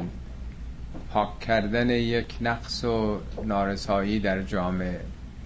و بعد میگن ما تقیانگر بودیم. تقیان هم یعنی از اون مرزها و محدوده ها خارج شدن. تقیان رودخانه هم از اون بستر خودش خارج میشه. یعنی ما در واقع بیش از اون مرز انسانیت عمل کردیم. تجاوز کردیم به مرزهای انسانیت. خب حالا دنبال اون بحثه که میگه خب همین عذاب دیگه. کذالک العذاب. دفعه پیشم عرض کردم که عذاب نیست که خدا اونها رو عذاب کرده باشه. همین که می‌بینن محصولشون از بین رفته گفتن بدبخ شدیم بیچاره شدیم محروم شدیم. کار یک سالمون از بین رفت. میگه کذالک العذاب. عذاب همینه. پس عذاب یعنی نرسیدن به اونچه که ما نیاز داریم. اگه آدم تشنش باشه آب پیدا نکنه عذاب تشنگی می‌کشه. اگه گرسنش باشه غذا پیدا نکنه. اگه خسته باشه جای استراحتی پیدا نکنه و الی آخر تازه تنها نیازهای مادی ما که نیست. ما یک سلسله نیازهای معنوی هم داریم. اگه آزادی نباشه اگه امنیت نباشه اگه احترام نباشه منزلت انسان و کسی رایت نکنه خب بازم عذاب می‌کشیم دیگه تو جامعه. حالا در یه مقیاس بالاتر هم میگه کل عذاب و لعذاب الاخره اکبر لوکانو یعملون. عذاب آخرت هم همینه ولی اکبره به مراتب بزرگتر اگه علم داشتن. اگر آدم در دنیا دستاوری نداشته باشه محصولی نداشته باشه طبیعتا در یک عالم دیگه که برای ما ناشناخته است خب چیزی برای خودش به عمل نیاورده. محصولی نداره که بخواد جای دیگه ای در واقع به دست بیارتش. هرچی امروز بکاریم فردا درام می‌کنیم. حالا به دنبال اون آیاتی که چون بحث عذاب مطرح شد همه جا این سبک قرآنه که وقتی که سخن از عذاب می‌کنه به دنبالشم گروه های مقابل رو معرفی می‌کنه. ان للمتقین عند ربهم جنات النعیم. ان تأکید مسلما قطعا بدون شک و تردید برای متقین. متقین چه کسانی هستند؟ تقوا همون اراده تسلط بر نفس دیگه سلف کنترله خب موضوع چی بود؟ موضوع خودخواهی بود خودپرستی بود. بخل و خصت بود. یه ده همه چی رو برای خودشون می‌خوان. یعنی نفس انسان خودخواهه. دلش می‌خواد همه چی رو برای خودش برداره. حالا اینجا تقوا معناش چیه؟ تقوا صدها زمینه داره. در هر سورهی به تناسب موضوع تقوا رو مطرح می‌کنه. نفس انسان تمایلات متعددی داره. یکیش مال دوستیه همه چی رو برای خودش می‌خواد. نمی‌خواد به دیگران بده.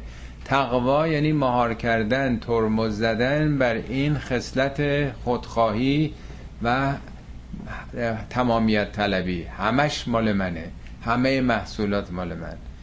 اما اونهایی که بتونن در دنیا مهار بکنن این خوی خودخواهی خودشونو ان للمتقین عند ربهم جنات النعیم.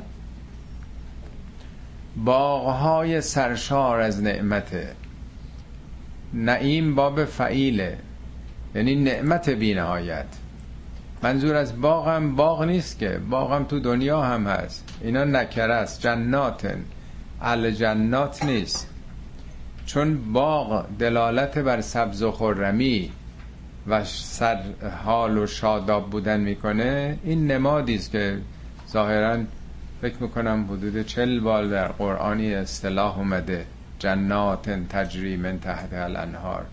یعنی یک زندگی سبز و خرم زندست واقعا آیندهشونم سرشار رو به رشد و تزایده اینا البته به صورت استعاره است متافور گفته میشه وگرنه باغ که اهمیتی نداره. تو دنیا هم خیلی راحت میشه باغ پیدا کرد.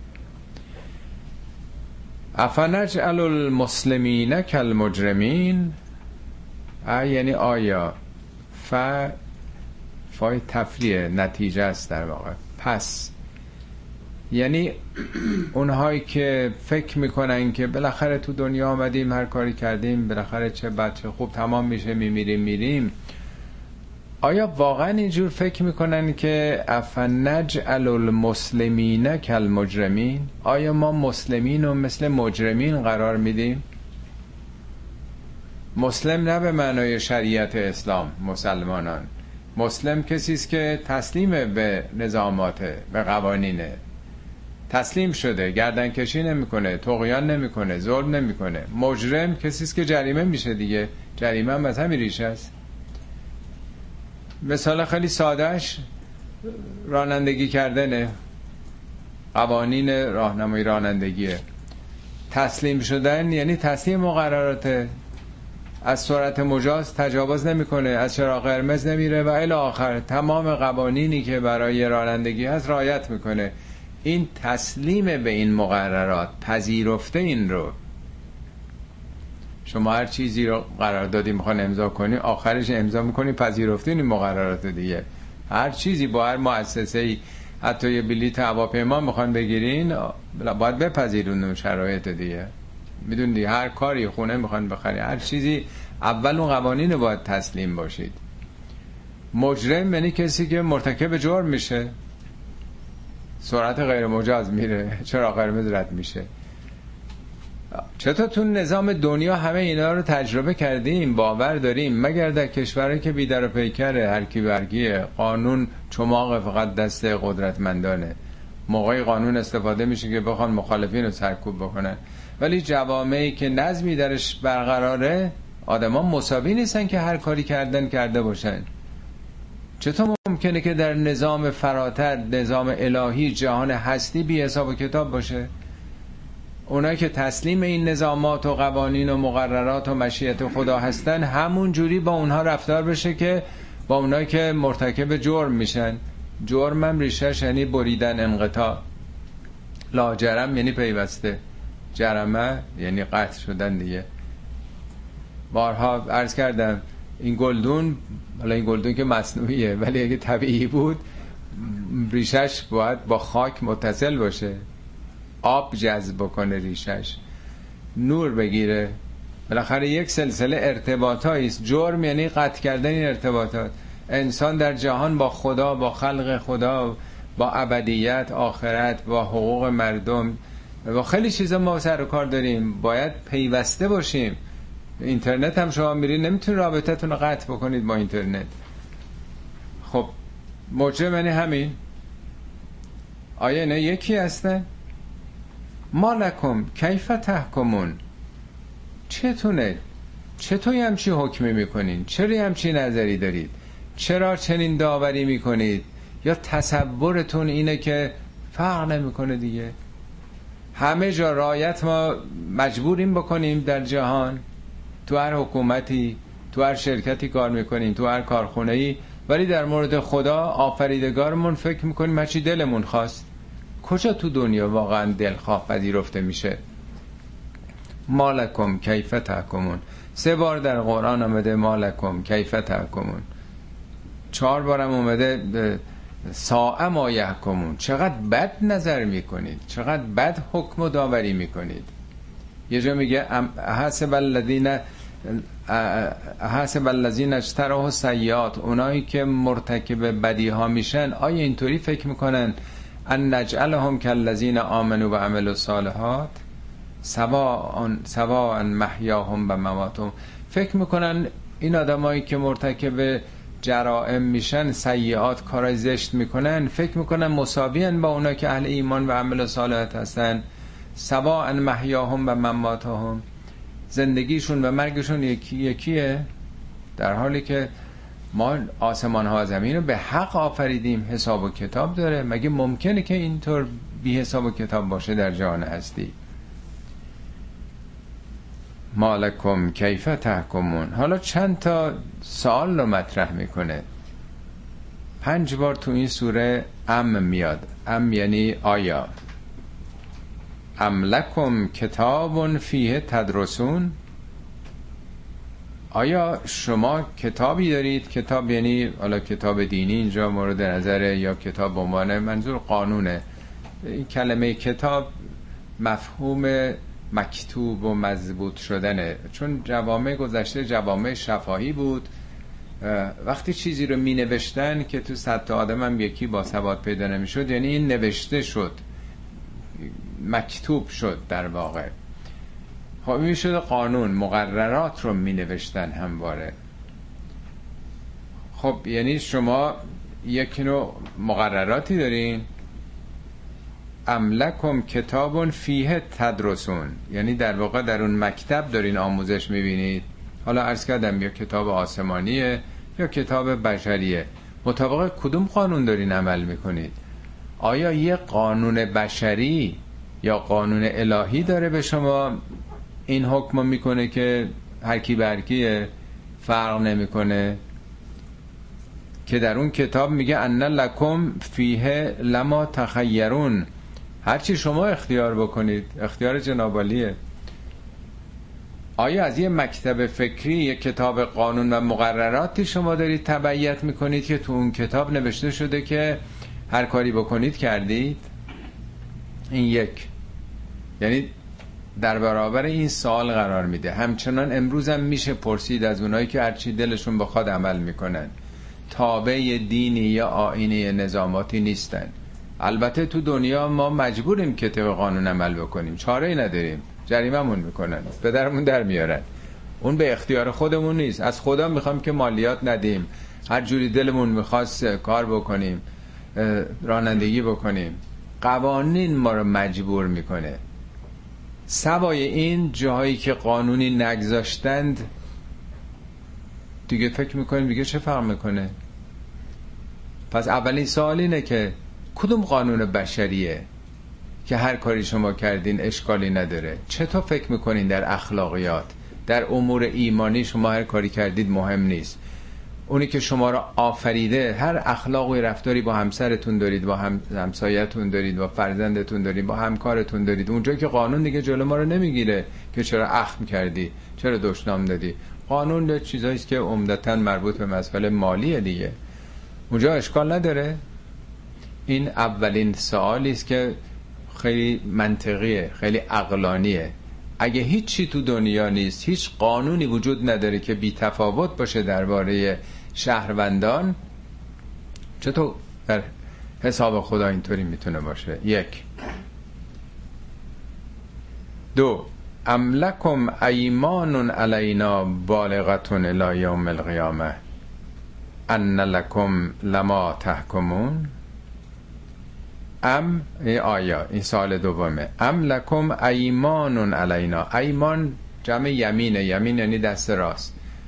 در قدیم امضا که نمی کردن مهر که نداشتن دست می‌دادن در عربستان دو نفر دست راست هم دیگه رو یمینه می‌گرفتن میفشردن. عربم خیلی مقیده به پیمان ها بوده. سرشون می‌رفته سعی می‌کردن پیمان رو نشکنن. این یه نوع تعهد اجتماعی بوده. آیا با ما قراردادی دارید؟ ام لکم ایمانون علینا. با ما. یعنی ما تضمین کردیم ما گارانتی کردیم چی رو؟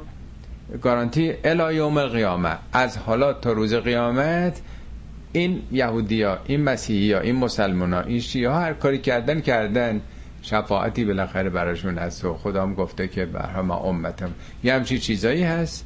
ما پیمانی بستیم تعهدی کردیم که ان لکم لما تحکمون. هرچی حکم شما باشه هرچی داوری شما باشه. به نظرتون خوب میاد؟ خب خوبه دیگه خدا هم پذیرفته. خدا تضمین کرده که هرچی به نظر تو به عقل تو رسید که خوبه خوبه. مگه امروز غیر از این میگن؟ میگه نمیگن که عقل خودکفا یا عقلانیت بشر؟ خب همین داره میگه که یعنی هرچی عقل شما رسیده همون درسته؟ آدمام که یه جور عقل همه که یکی نیست اگه بود این همه جنگ نبود. همه ظالمان هم طبق عقلانیت خودشون دارن عمل می‌کنن. اتفاقا همه عاقلا هم متخصصا و صدها کارشناس هم دور خودشون جمع کرده. اگه عقل به معنای شناخته همه اونا شناخت دارن. وجدان و ایمان یه چیز دیگه است.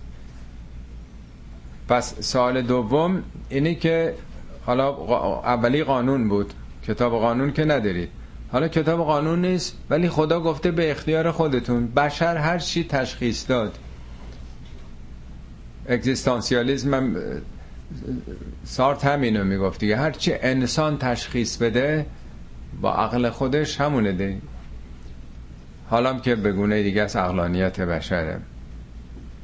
سلهم ایهم به ذالک زعیم. پیامبر سوال بکن. کدوم یکی از اینا زمانت می‌کنه؟ یعنی تضمینش کجاست؟ هر کاری کردیم یه اتفاقی نمیفته کی تضمین می‌کنه که هیچ اتفاقی نمیفته فقط یه خیال دیگه یه تصوره. سلهم بپرس از اونها. ایهم به ذالک زعیم زعیم به معنای کسی است که معمولا زعیم یک جمع و بزرگ اونه دیگه. میگن زعامت. زعامت یعنی کسی که رهبر جامعه است دیگه نیست؟ بزرگان قدرت و ثروت که حرفشون میشه به حساب کرد. آدم فقیر که تعهدی بکنن که قدرتی ندارن که عامل اجرایی ندارن زمانت اجرایی ندارن. ولی زعیم کسی است که قدرت اوله. پس او می‌تونه تضمین کنه. کیه که بتونه تضمین بکنه؟ کیه که قدرت اول داشته باشه تو جهان بتونه تضمین بکنه هر کاری کردین کردین اتفاقی نمیفته. ملاحظه فرماید اینا سوالاتی است که 1400 سال پیشه ولی همچنان اگر بیارین تو امروز همین سوالا میشه مطرح کرد با کسانی که قبول ندارن. اصلا آفر خدایی هست نظاماتی وجود داره. احساس می‌کنن که هر کاری کردیم کردیم دیگه تمام شد. کی می‌تونه اینو تضمین بکنه که این اتفاق خواهد افتاد؟ اتفاقا یه مثالی قرآن می‌زنه راجع به پیروان انبیا. میگه فخلف من بعدهم خلفون. موسی رفت عیسی رفت محمد رفت. کیا اومدن؟ و رسول کتاب. کیا میراث کتاب رو گرفتن؟ میگه اینا حامل این کتاب تورات و انجیل و قرآن اینا شدن. ولی یأخذون عرض هازل ادنا رفتن دنبال دنیا. و یقولون سیغفر لنا. ای بابا خدا ارحم و راهمین خدا میبخشه ما رو. میگه میراث بران کتاب انبیا تجربیات انبیا به جای که تو خط اونا برن چسبیدن به دنیا. و بعدم اتکاشون اینه که ما پشتوانمون خداست. ما که مثل مردم دیگه نیستیم. یهودی ها مگه نمیگه ما قوم برگزیده خداییم سوگلی خداییم. مسیحی ها مگه نمیگن که همین که عشق عیسی باشه تو رو میبخشه. مسلمونا هم اهل تسنن میگن شفاعت پیامبر شامل ما خواهد شد. شیعه هم که میگه شفاعت اهل بیت. پس همه فکر می‌کنن به صرف اینکه ما دین داریم. حالا یا خدا رو قبول داریم دین داریم یا مسلمون هستیم یا شیعه هستیم. بالاخره ما فرق داریم با بقیه مردم. سیوق فرولنا خدا ما رو میبخشه. ما رو تضمین کرده. ما دستمون به یه جایی بنده. میگه اینا دارن این حرفا می‌زنن. سیوق فرالنا میگن. ولی باز همین کار تکرار بشه باز منافع دنیا بیاد باز این کارو می‌کنه. این زبانی میگن که خدا خدا ببخشه. عجب کار بدی کردم و خدا ببخشه. چیش خدا ببخشه؟ می تو خدا ببخشه که خدا وایساده تو گفتی ببخشه؟ میبخشه. اصلا اینا لفظی نیست. کار زشت دادن می‌کنه آثارش هست. بعد میگه علم یؤخذ علیه میثاق کتاب مگه ما میثاق کتاب هدایت و از اینا نگرفتیم. الله یقول علی الله الا الحق. که دروغ به خدا نبندن. کی گفته که شما اگه وابسته به موسی یا عیسی یا محمد یا اهل بیت هستین شما فرقی دارید امتیازی دارید شفاعتی شامل شما میشه. کی گفته؟ این همش دروغه. میگه مگه تو کتاب نیمده که دروغ بر خدا نبندین؟ و در از صوفیه درس گرفتین کتاب خوندین می‌شناسین. چطور این حرفا رو دارین می‌زنید این همون مسئله قرارداد با خدا بستنه. خدا قراردادی بسته که شیعیان حتما تو بهشتن. مسلمان ها حتما اینا فرق دارن با بقیه. یا صدها جای قرآن گفته هر کسی در گروه عمل خودشه. فرقی برای خدا نداره. هر کسی میگه ان الذين امنوا چه کسانی که به این دین ایمان بیارن. و الذين هادو یهودیا. و نصارا مسیحیا. اصولا من آمنه بالله. هر کسی به خدا ایمان بیاره. و روز آخرت لا خوف علیهم ولا هم یحزنون. پس معیار ایمان به حقایق و کار مثبت نه وابستگی به پیامبر و یا دین خاص. این پس دومین سوال از اونها. سومی. ام لهم شرکا. یا خیر اینا یه پارتیایی دارن شریکانی دارن. چهل بار در قرآن این مسئله شرکا اومده. اکثریت دینداران عالم به شرکت سهامی خدا و شرکا باور دارن. خدا مدیر عامل سی او کمپانیه ولی یه دیگه هم نقش دارن دیگه سهم دارن. چند درصد مردم فقط خدا هستن؟ فقط خدا. از خدا می‌خوان. نه متوسل به هیچ بنده دیگه میشن نه شفاعت هیچ کسی دیگه رو. حضرت علی مگه نمیگه اتوسل الیک به ربوبیتک؟ من متوسل به ربوبیت خودت میشم. میگه از تشفع بک الی نفسک. خودتو شفیع خودت می‌گیرم. یک بار دیدین حضرت علی بگه من متوسل به پیامبر میشم؟ شفاعت پیامبر می‌خوام. اونا که موحد واقعی بودن. خب میگه ازشون سوال بکن. ام لهم شرکا آیا شریکانی دارن؟ خب اگه از اونا از خودشون اگه می‌پرسید می‌گفتن بله بله شریکانی داریم. ولی اولی سال اول دومی به خود اونا داره حرف می‌زنه. ام لکم کتابون. دومی میگه ام لکم ایمانون. مخاطب خود مشرکینن. اینجا به پیامبر میگه تا ازشون سوال بکن. چرا اگه از اونا بگه شریکانی دارین حتما میگن بله داریم. اونا بوتای خودشون رو شریکان خدا می‌دونستن دیگه. می‌گفتن ها اولائه اونا عند الله اینا شفیعان ما نزد خدا اگه بیماری داریم اگه خوشسالی هست اگه هرچی داریم ما در آستان اونها قربانی می‌کنیم. در باور شرک در اون دوران شفاعت وجود داشته. شفاعتی که در قرآن اومده تماما درباره عقاید و آین شرک و بتپرستی بوده. هیچ جا در مورد مسلمان ها نیومده. شفاعت هم برای آخرت نبوده چون اونا به آخرت باوری نداشتن. شفاعت در دنیا مشکلات حاجت هایی که داریم می‌گفتن این بت ها نماد فرشتگانن فرشتگانم دختران خدان. اینا حاجت ما رو پیش خدا می‌برند. یا وجیهن اند الله اشفع لنا اند الله. اینا با آبروان این فرشتگان اینا حاجات ما رو در واقع برآورده می‌کنه. میگه ازشون سال بکن. ام لهم شرکا؟ شرکایی دارن. فلیعتو به اهم ان کانو صادقین. اگه راست میگن بیارن شرکا رو. خب اونا اون موقع بوتا که نمی‌تونستن را بیان. شریکاشون رو بیارن ببینیم که اینا تعهد می‌کنن. حالا در واقع به کسانی که در واقع این اعتقادات رو دارن که ما شریکانی داریم باید گفت خب بیارین. به کدوم دلیل؟ به کدوم دلیل کسانی پارتی شما هستن؟ هر جور عمل کردید اینها پارتی شما خواهند شد. انکانو صادقین. اگر راست میگن بیارن. نه که ادعا بکنن. پس می‌بینید اولین سوال منبع در واقع قانون رو میگه دومی تضمین خدا سومی هم عوامل دیگه ای شریکی که بیاد حالا گارانتی بکنه. خب آیه بعدی درباره قیامت یوم یکشف عن ساق و یدعون الى السجود فلا یستطیعون. این از آیات مشکله قرآن اون بخش اولش یوم یکشف عن ساق مفسرین عموما به معنای عادی کلمه گرفتن. ساق همین ساق پا. روزی که ساق پا رو بالا می‌زنن. تعجب کردن یعنی چی؟ این چه چیزی از قیامت؟ یعنی چی؟ روز قیامت مثلا آدم پاش... چیز پاشه می‌زنه بالا؟ و همه همین رو گفتن در واقع مفسرین. همشون هم نقل کردن از ابن عباس. ابن عباس زمان پیامبر بوده مفسرین اولیه است. اونم استناد کرده به اشعار جاهلیت.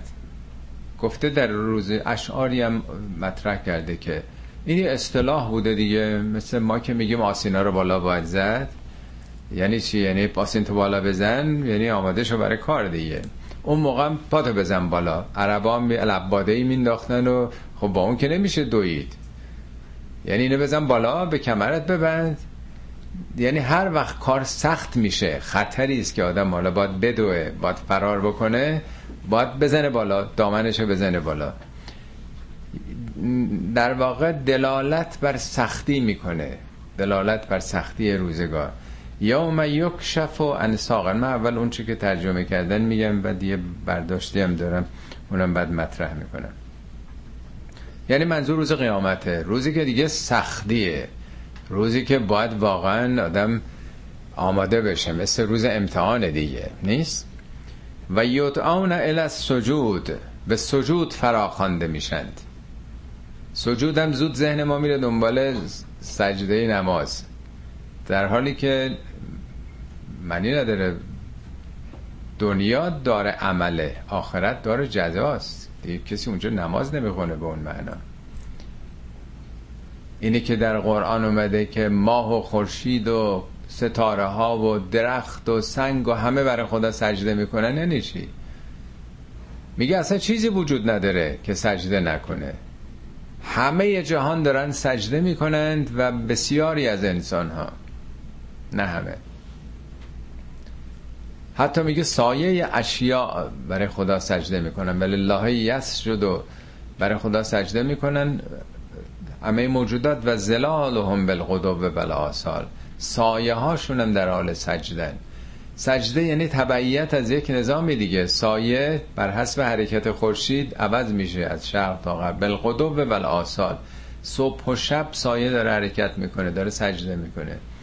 سجده تبعیت از یک منبع نوره از یک منبع رحمته از آفریدگاره. همه جهان دارن سجده می‌کنند. چیزی وجود نداره سجده نکنه. میگه برخی از انسان ها سجده می‌کنن برخی نمی‌کنن. سجده یعنی همون نقشی که هر کسی با ایفا بکنه.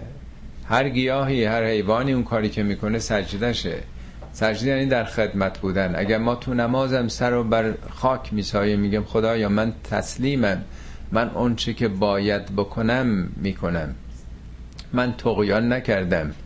من شریفترین قسمت بدنم را سرم رو به خاک می‌ذارم. تسلیم تو هم تمکین تو هم. این مف... بسیار نمادین این کار. حالا میگه روز قیامت به سجده فراخوانده میشنده فلا یستتی اون دیگه نمی‌تونه منظور سجده نماز اگه باشه خب چرا نمی‌تونه؟ کاری نداره طرف که نمرده خب می‌تونه سجده بکنه. یعنی دیگه جای کار نیست جای فعالیت نیست. میگه سال تحصیلی تمام شد. تمام شد نتونسته امتحان بده. حالا روز امتحان در درخواست می‌کنه که می‌تونم بخونم. چی چی رو بخونی دیگه؟ معلم که نیست که کتاب نیست. تمام شده اون دوران. دیگه نمی‌تونی. فلا یستتی اون یعنی روز قیامت دیگه فرصت جبران گذشته نیست. آدم بخواد اصلاح بکنه. یک اصطلاحی از علی دارن. بذارید من این رو بخونم روی به این معنا که سخری هاست. خیلی جالبه. میگه که فالله الله معشر العباد. خدا رو خدا رو در نظر داشته باشید. ای بندگان و انتم سالمون فی الفسحت قبل الصغم قبل سالمون فی الفسحت قبل الصغم شما سالمی هنوز دنیا فسیحه برای شما. هر جا بخواید می‌تونید برید. تلاش بکنید. میدان عمل گسترده است. قبل از اینکه مریض بشید. آدم وقتی مریض میشه بیمار میشه به بیمارستان میفته. حالا اگه در آستانه مرگم باشه تمام شد دیگه. دنیا فقط میشه تخت بیمارستان. سالم دیگه نیست بتونه کار بکنه. و فلفسحت قبل از زیغ. حالا که دنیا فسیح گسترده است قبل از اینکه به تنگنای قبر برسین تکون دیگه آدم نمی‌تونه بخوره. تو همون تابوت دوربرش هم گرفته شده. فس او فی فکاک رقابکم من قبل ان تغلق رهائنها تو دنیا گردنتون رو آزاد بکنید از وابستگی ها. قبل از اینکه در واقع دیگه عمرتون تمام بشه بسته بشه. از دنیا دیگه دستتون خارج بشه. از هرو عیونکم. شبا بلند بشین چشماتون یه ذره در واقع سهر کنه. با خدا راز و نیاز بکنید. از مرو بتونکم یه مقداری گرسنگی رو تحمل بکنید. و استعملو اقدامکم. قدم هاتون رو به حرکت بندازید برید این مورد تلاش بکنید. انفقو من اموالکم از اموالتون بدید. از بدنتون مایه بذارید. تلاش بکنید اگه خسته میشم حوصله ندارم. بخیل نباشید بر خودتون از خودتون مایه بذارید. در جای دیگه باز میگه بندگان خدا اکنون عمل کنید در حالی که زبانتون در اختیارتونه. زبان میچرخ در اختیار خودمونه می‌تونیم حرف بزنیم. وقتی که دیگه افتاده دیگه حرف نمی‌تونه بزنه. بدنتون صحیح و سالمه. امکان تحرک دارید. مهلت عمر هنوز هست قبل از اینکه مرگ برسه. میگه و عملو ول عملو یرفع عمل کنید که امروز تو دنیا عمل به حساب میره. توبه فایده داره. امروز توبه فایده داره. دعا امروز شنیده میشه نه فردا. فرشتگان امروز دارن می نویسند اینا به تعبیر قابل فهم ماست. یعنی امروز اعمالتون ثبت و ضبط میشه. فردا که نمیشه. یعنی زمان تحصیلی همینه. سال گذشت که دیگه نمیشه. میگه عمل کنید در عمری که مرتب داره کاهش پیدا می‌کنه و مرضهایی که زمینگیر شما می‌کنه و حبستون می‌کنه.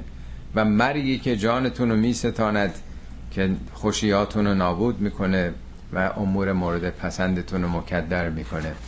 هشدارهای بسیار زیادی به خصوص از این مثلا آیه‌ای که اشاره به سلامت کرده داره میگه در نشر و براغه هست. و هم سالمون.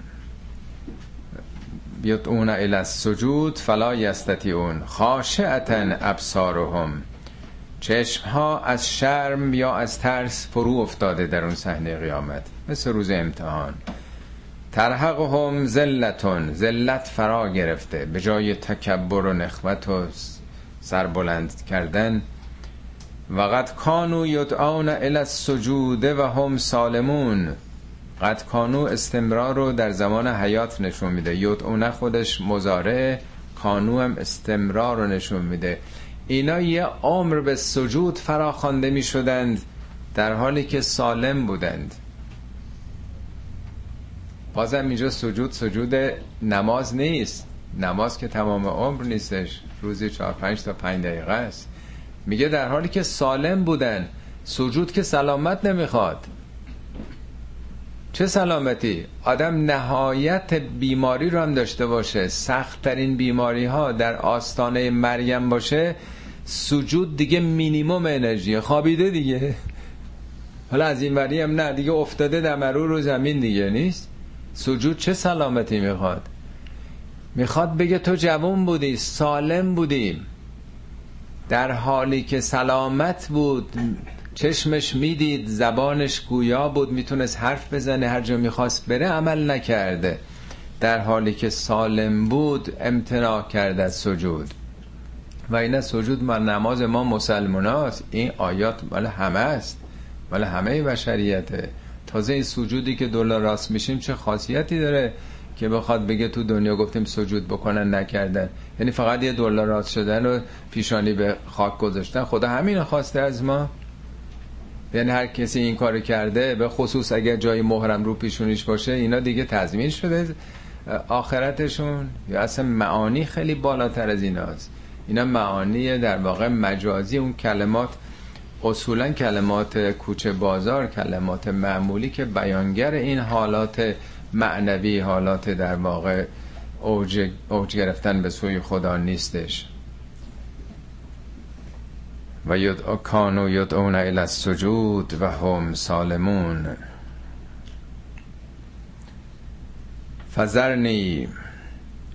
فذرنی فذرنی و من یکذب به هذا الحدیث سنستدرجهم من حیث لا یعلمون. خب حالا پیامبر چیکار باید بکنه با اینهایی که نمیپذیرن؟ فذرنی زر یعنی چی؟ به حال خود چیزی رو یا کسی رو رها کردن. بسپر به من.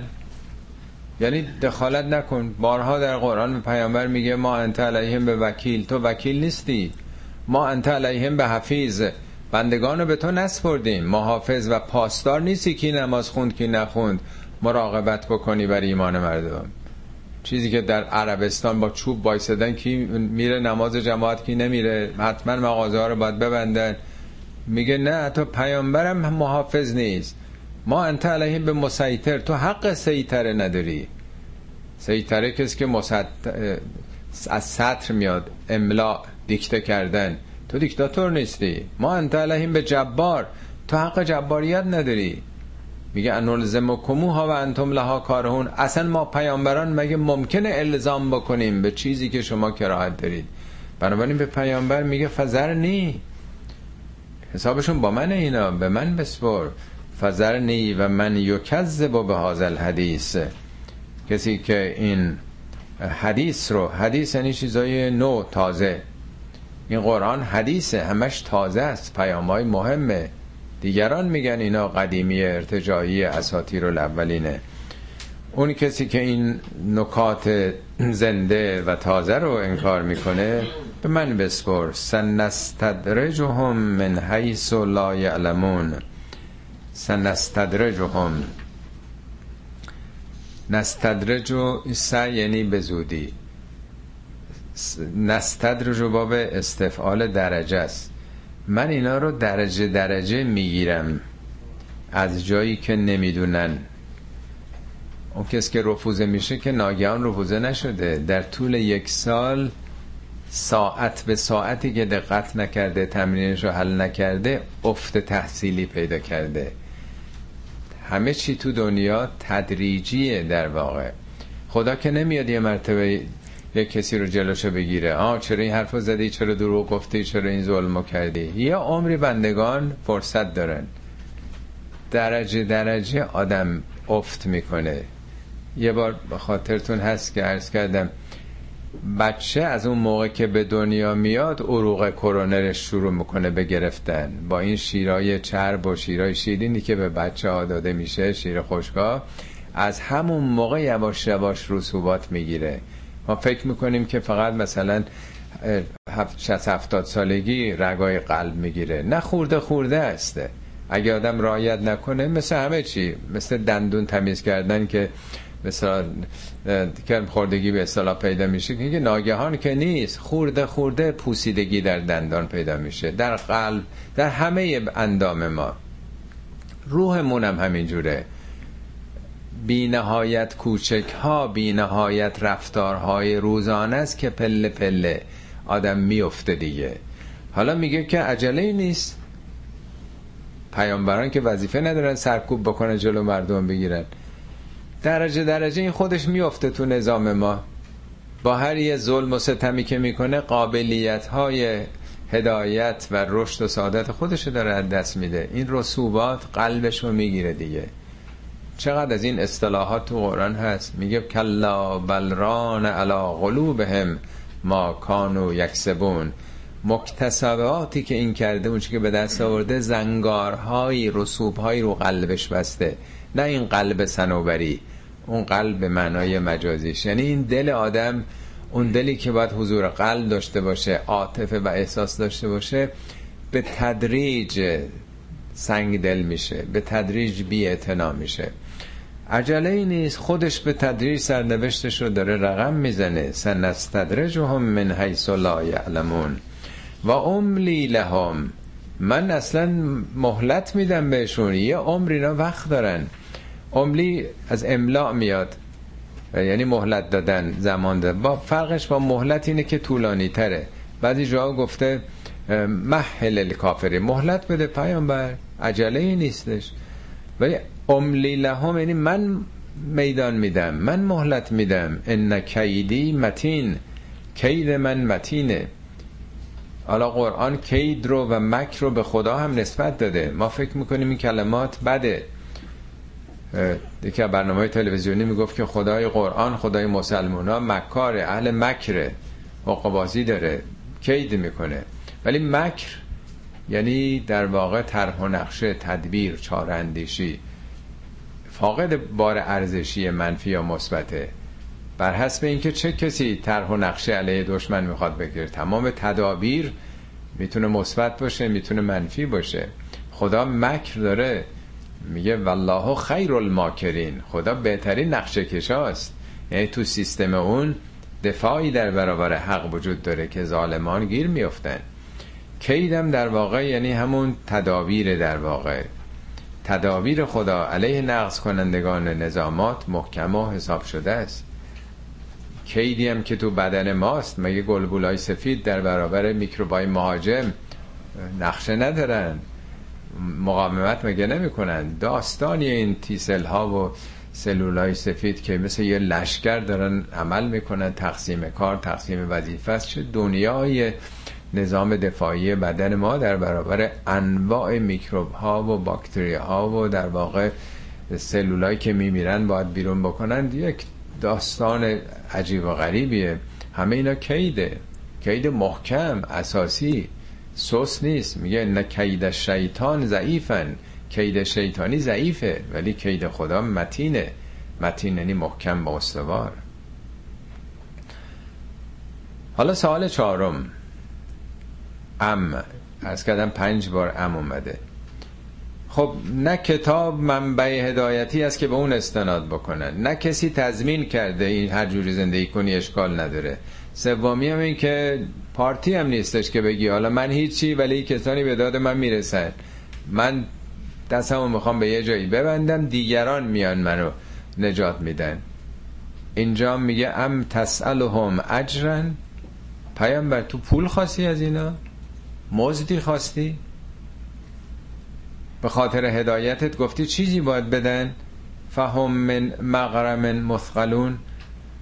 مغرم اصلا اون قرامته که اینا براشون سنگین میاد. یا حالا پیامبر گفته هر جلسه میام مثلا باید ده دینار بدین ده درم بدین. چنین چیزی خواسته پول خواسته پیامبر برای هدایتش؟ که حالا شما احساس سنگینی می‌کنید اینکه مایه نداره که خرجی قرار نیست بکنید. پس چرا نمی‌خواین بپذیرید؟ این چراش معلومه. چون می‌خوان هر کار دلشون بخواد بکنه. این کتاب داره میگه این کار خوب این کار بعد این کار نباید بکنی دیگه. چرا نمیپذیرن این کتاب؟ ام تسألهم اجرا فهم من مغرم مثقلون 19 بار در قرآن این اجر نخواستن پیامبر اومده. من نمی‌دونم که چرا. حالا هم در بین اهل تسنن یه دی خب از اوقاف حقوق می‌گیرن. تو ایران هم که حالا قبل از انقلاب خمس و زکات و نمی‌دونم سهم امام و حرفا بود. حالا هم که دیگه بودجه های اختصاصی الله اصلا رقم بودجه دارن که تخصیص چه پولای هنکوفتی رو دارن. آقایون چیکارم دارن می‌کنن؟ هیچی. فقط به عنوان مثلا تبلیغ دین. در حالی که 19 بار در قرآن گفته که هیچ پیامبری اجری نخواسته. یعنی دین دکان نیست که یه دی از اون دکان بخورن. مگر یه کار تحقیقی یا تدریس تمام وقت باید این کارو بکنه؟ طرف خب بالاخره با زندگیش هم تامین بشه. تحقیقی می‌کنه. نه اینکه به خاطر نمازش آقا پیش نمازن آقا روزه می‌خونن. اونم چه پولایی روزه خونا و به خصوص مداها دیگه اونا که دیگه سنگ تمام گذاشتن روی پول گرفتن خب پنجمی ام عندهم الغیب فهم یکتبون. یا نه اصلا اینا خبر غیبی دارن. از غیب خبر دارن اصلا. و می نویسن از اونجا دارن نسخه برداری می‌کنن برداشت می‌کنن. می‌دونید هیچ خبری نیست؟ می‌دونید هیچ اتفاقی نمیفته مردیم دیگه تمام میشه. خبر دارن از غیب از اونجا یادداشت داشتن نوشتن و اطلاعات از اونجا دریافت کردن. خب با این پنج سال در واقع این فصل این سوره بسته میشه. سه تا آیه بعدش خطاب به پیامبر توصیه می‌کنه پیامبر رو برای صبر و تحمل در برابر این انکارها. در قرآن 19 بار به پیامبر گفته که در برابر مخالفین صبر بکن تحمل بکن مقاومت بکن. 19 بار. اینجا میگه فسبر لحکم ربک وذکر عبدنا داوود. برای تحقق اون حکم پروردگار تحمل بکن یاد داوود بیفت. زلعید عجب نیرومند بود. انه اواب. بارها از پیامبرانی که صابر بودن میگه صبر کن در راه خدا وذکر عبدنا ایوب. ایوب رو به یاد بیار. چقدر مقاوم بود چقدر صابر بود. اینجا تنها موردی است که میگه صبر بکن مثل فلانی نباش. یعنی یه مورد یه استثناء رو از پیامبران مثال زده. خدا نخواسته بده بکنه اون پیامبر رو. یه اتفاق کوچیک فقط افتاد. یه بار عصبانی شد پیامبر. اون پیامبرا. اسمش هم نیورده در سه سوره قرآن از اون پیامبر به نامهای مستعار اسم برده. چون نمی‌خواد نام اون پیامبر رو در واقع لکه دار بکنه. فقط یه جا یه سوره حتی به نام اون آورده. یونس سوره دهم قرآن. میگه چرا مردم قریه ها ایمان نمیارن؟ مردم تمدن ها شهرها که ایمان به نفعشون تمام بشه. الا قوم و یونس. مگر قوم یونس. اونجا کردیت عالی میده به یونس. به عنوان یه پیامبری که موفق شد. ولی یه ترک اولایی به اصطلاح یه بار انجام داده. قرآن برای ابد خدا برای ابد تو قرآن آورده. ترک اولا یه وقت هست که از شما شما به اندازه هزار دلار می‌تونید پول به کسی کمک کنید. اگه 500 دلار بدین ترک اولا کردید. اولویت این بوده که اونچه که می‌تونید بدین دیگه. چرا کم در دادید؟ حالا یکی نداشته 100 دلار داشته نصفشو داده. اون مقامش بیشتره. اون اون که در واقع بیشتر داده. درصد دارایش. ترک اولا در واقع از پیامبران خدا انتظار نداره. داستان ایوب و تو سه یا چهار سوره گفته.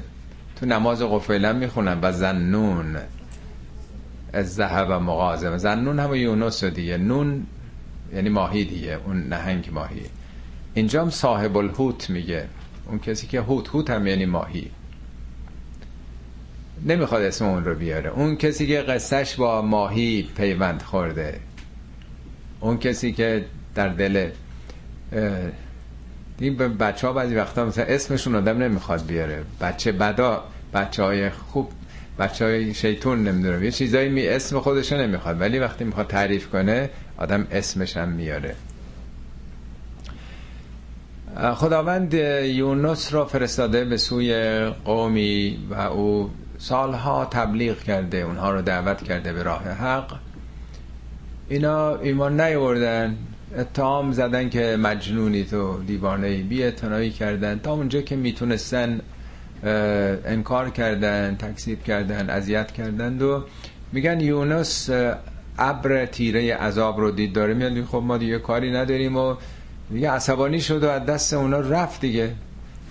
میگه و زنون از ذهب مغازبن اونی که می‌خونن تو سوره انبیاء. زنون چی شد؟ با عصبانیت رفت. از چی عصبانی شده بود؟ کجا رفت؟ بعدا می‌فهمیم با توجه سوره های دیگه یا دنبال اون. رو این نکته اول داستان از اینجا. زنون عصبانی شد. و زنون از ذهب مغازن. با عصبانیت رفت. فزن ان لن نقدر علی. فکر کردی که برای قدرت نداریم. کجا پستتو داری ترک می‌کنی؟ مگه میشه یه پیامبر پستش رو ترک بکنه؟ یه افسر نگهبانی پست دیدبانی رو ترک بکنه. پدر و مادر بچه هاشون ترک بکنه. عصبانی دستش بلش بکنه. معلم کلاس رو ترک بکنه. آه معلم باید کلاس ادامه پدر اگه شاگرد که می‌دونست که معلم نمی‌خواست. اگه بچه ها که می‌دونستن پدر و مادر تربیت دیگه لازم کسی بالا سرشون باشه. ترک کردن یعنی چی؟ قهر کردن یعنی چی؟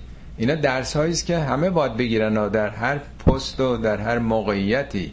اگه هر کاری به خاطر خدا می‌کنی قهر کردن معنی نداره. از چی قهر می‌کنی؟ چرا قدرتو ندونستن؟ چرا احترام نداشتن؟ چرا رأی ندادن؟ چرا حرفتو نشنیدن؟ برای چی قهر کردن؟ اگه کار خداییه قهر کردن همین داستان آده وقتی بخونه می‌فهمه که چه عوارضی داره. و زنون از ذهب مغازبا فظن ان لن نقدر علیه فنادا فی الظلمات. وقتی که تو اون تاریکی ها افتاد اونجا دیگه دست استقاسه بلند کرد. تو سورای دیگه میگه که تو دل نهنگ رفت. الله اله الا انت. اونجا می‌فهمه هیچ عاملی هیچ محرکی هیچ نیروی دیگه در جهان نیست. هر چی هست همونه. یعنی وقتی به بنبست خوردی به تنگنا افتادی اون وقت جز خدا کسی رو نداری فرار کردی به کجا بری؟ کجا میشه فرار کرد در ملک خدا؟ الله اله الا انت سبحانك انی کنت من الظالمین در دل ماهی گفت که خدایا تو منزهی پاکی از این عمل من. من چقدر عمل زشتی انجام دادم. در نظام تو چنین کارهایی پسندیده نیست. سبحانه که انی کنتو من از ظالم من واقعا ظلم کردم. بعد میگه فستجبنا له. پذیرفتیم این دعای خالصانه شد فستجبنا له. ما پذیرفتیم و ادامه داره حالا اون داستان. ولی تو سوره های دیگه است. تو سوره صافات هم هست که بیام اینجا یه گوشه ای از اون رو فقط اون موضع صبر. اینجا میگه که فسبر لحکم ربک. تحمل بکن تا اون حکم تحقق پیدا کنه حکم پروردگار. ولا تکن که صاحب الهوت مثل صاحب الهوت نباش. صاحب نه به معنی صاحب. میگه صاحبه پیامبر این با پیامبر بودن. اصحاب الفیل یعنی چی؟ داستانشون با اون فیل سپاه ابرهه گره خورده بود. به اینا میگن اصحاب الفیل اصحاب الایکه یعنی اونایی که تو بیشه زندگی می‌کنه. اصحاب الهجر این که خونهشون تو کوهستانه. اصحاب الجنه همینه که داستانو خوندیم. اونایی که باغدارن دیگه. یه بار عرض کردم اصحاب الچهارشنبه یعنی به هر یه چیزی ما رو در اینجا عضو کلاسیم دیگه. حالا اونم چون قصهش با اون ماهی هوت گره خورده. قبلا تو سوره های دیگه که این شرح دادم هم یه مقاله ای راجع به هویت ماهی یونس ارز کردم که یه نوع خاصی از بیل شارک هستش که اصلا دهانش هم قضروفیه چیز نیستش. حدود پنج فوت هم دهانش باز میشه. و راحت طول آدم رو هم می‌تونه ببله. چشمش هم کوچه اغلب نمی‌بینه. قورت هم نمیده چون اصلا نمی‌تونه بخوره. گلوی نداره. چیزهای به صلاح ذرات ذربینی رو پلانکتون ها رو مصرف می‌کنه. بارها اونا که شنا می‌کنن تو دریا نمی‌تونم در واقع هضم بکنه بیرون میده. ظاهرا همچین اتفاقی برای او افتاده که بعدا هم میگه اون بیرون پرتش کرد به ساحل در واقع از اونجا نجات پیدا کرد. حالا اون بحثایی که در سود به جای خودش توضیح خدمتون خواهم داد.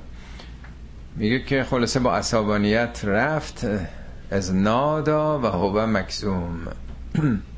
فریادی زد در حالی که عصبانی بود. کزم یعنی خشمی که گلو رو می‌گیره.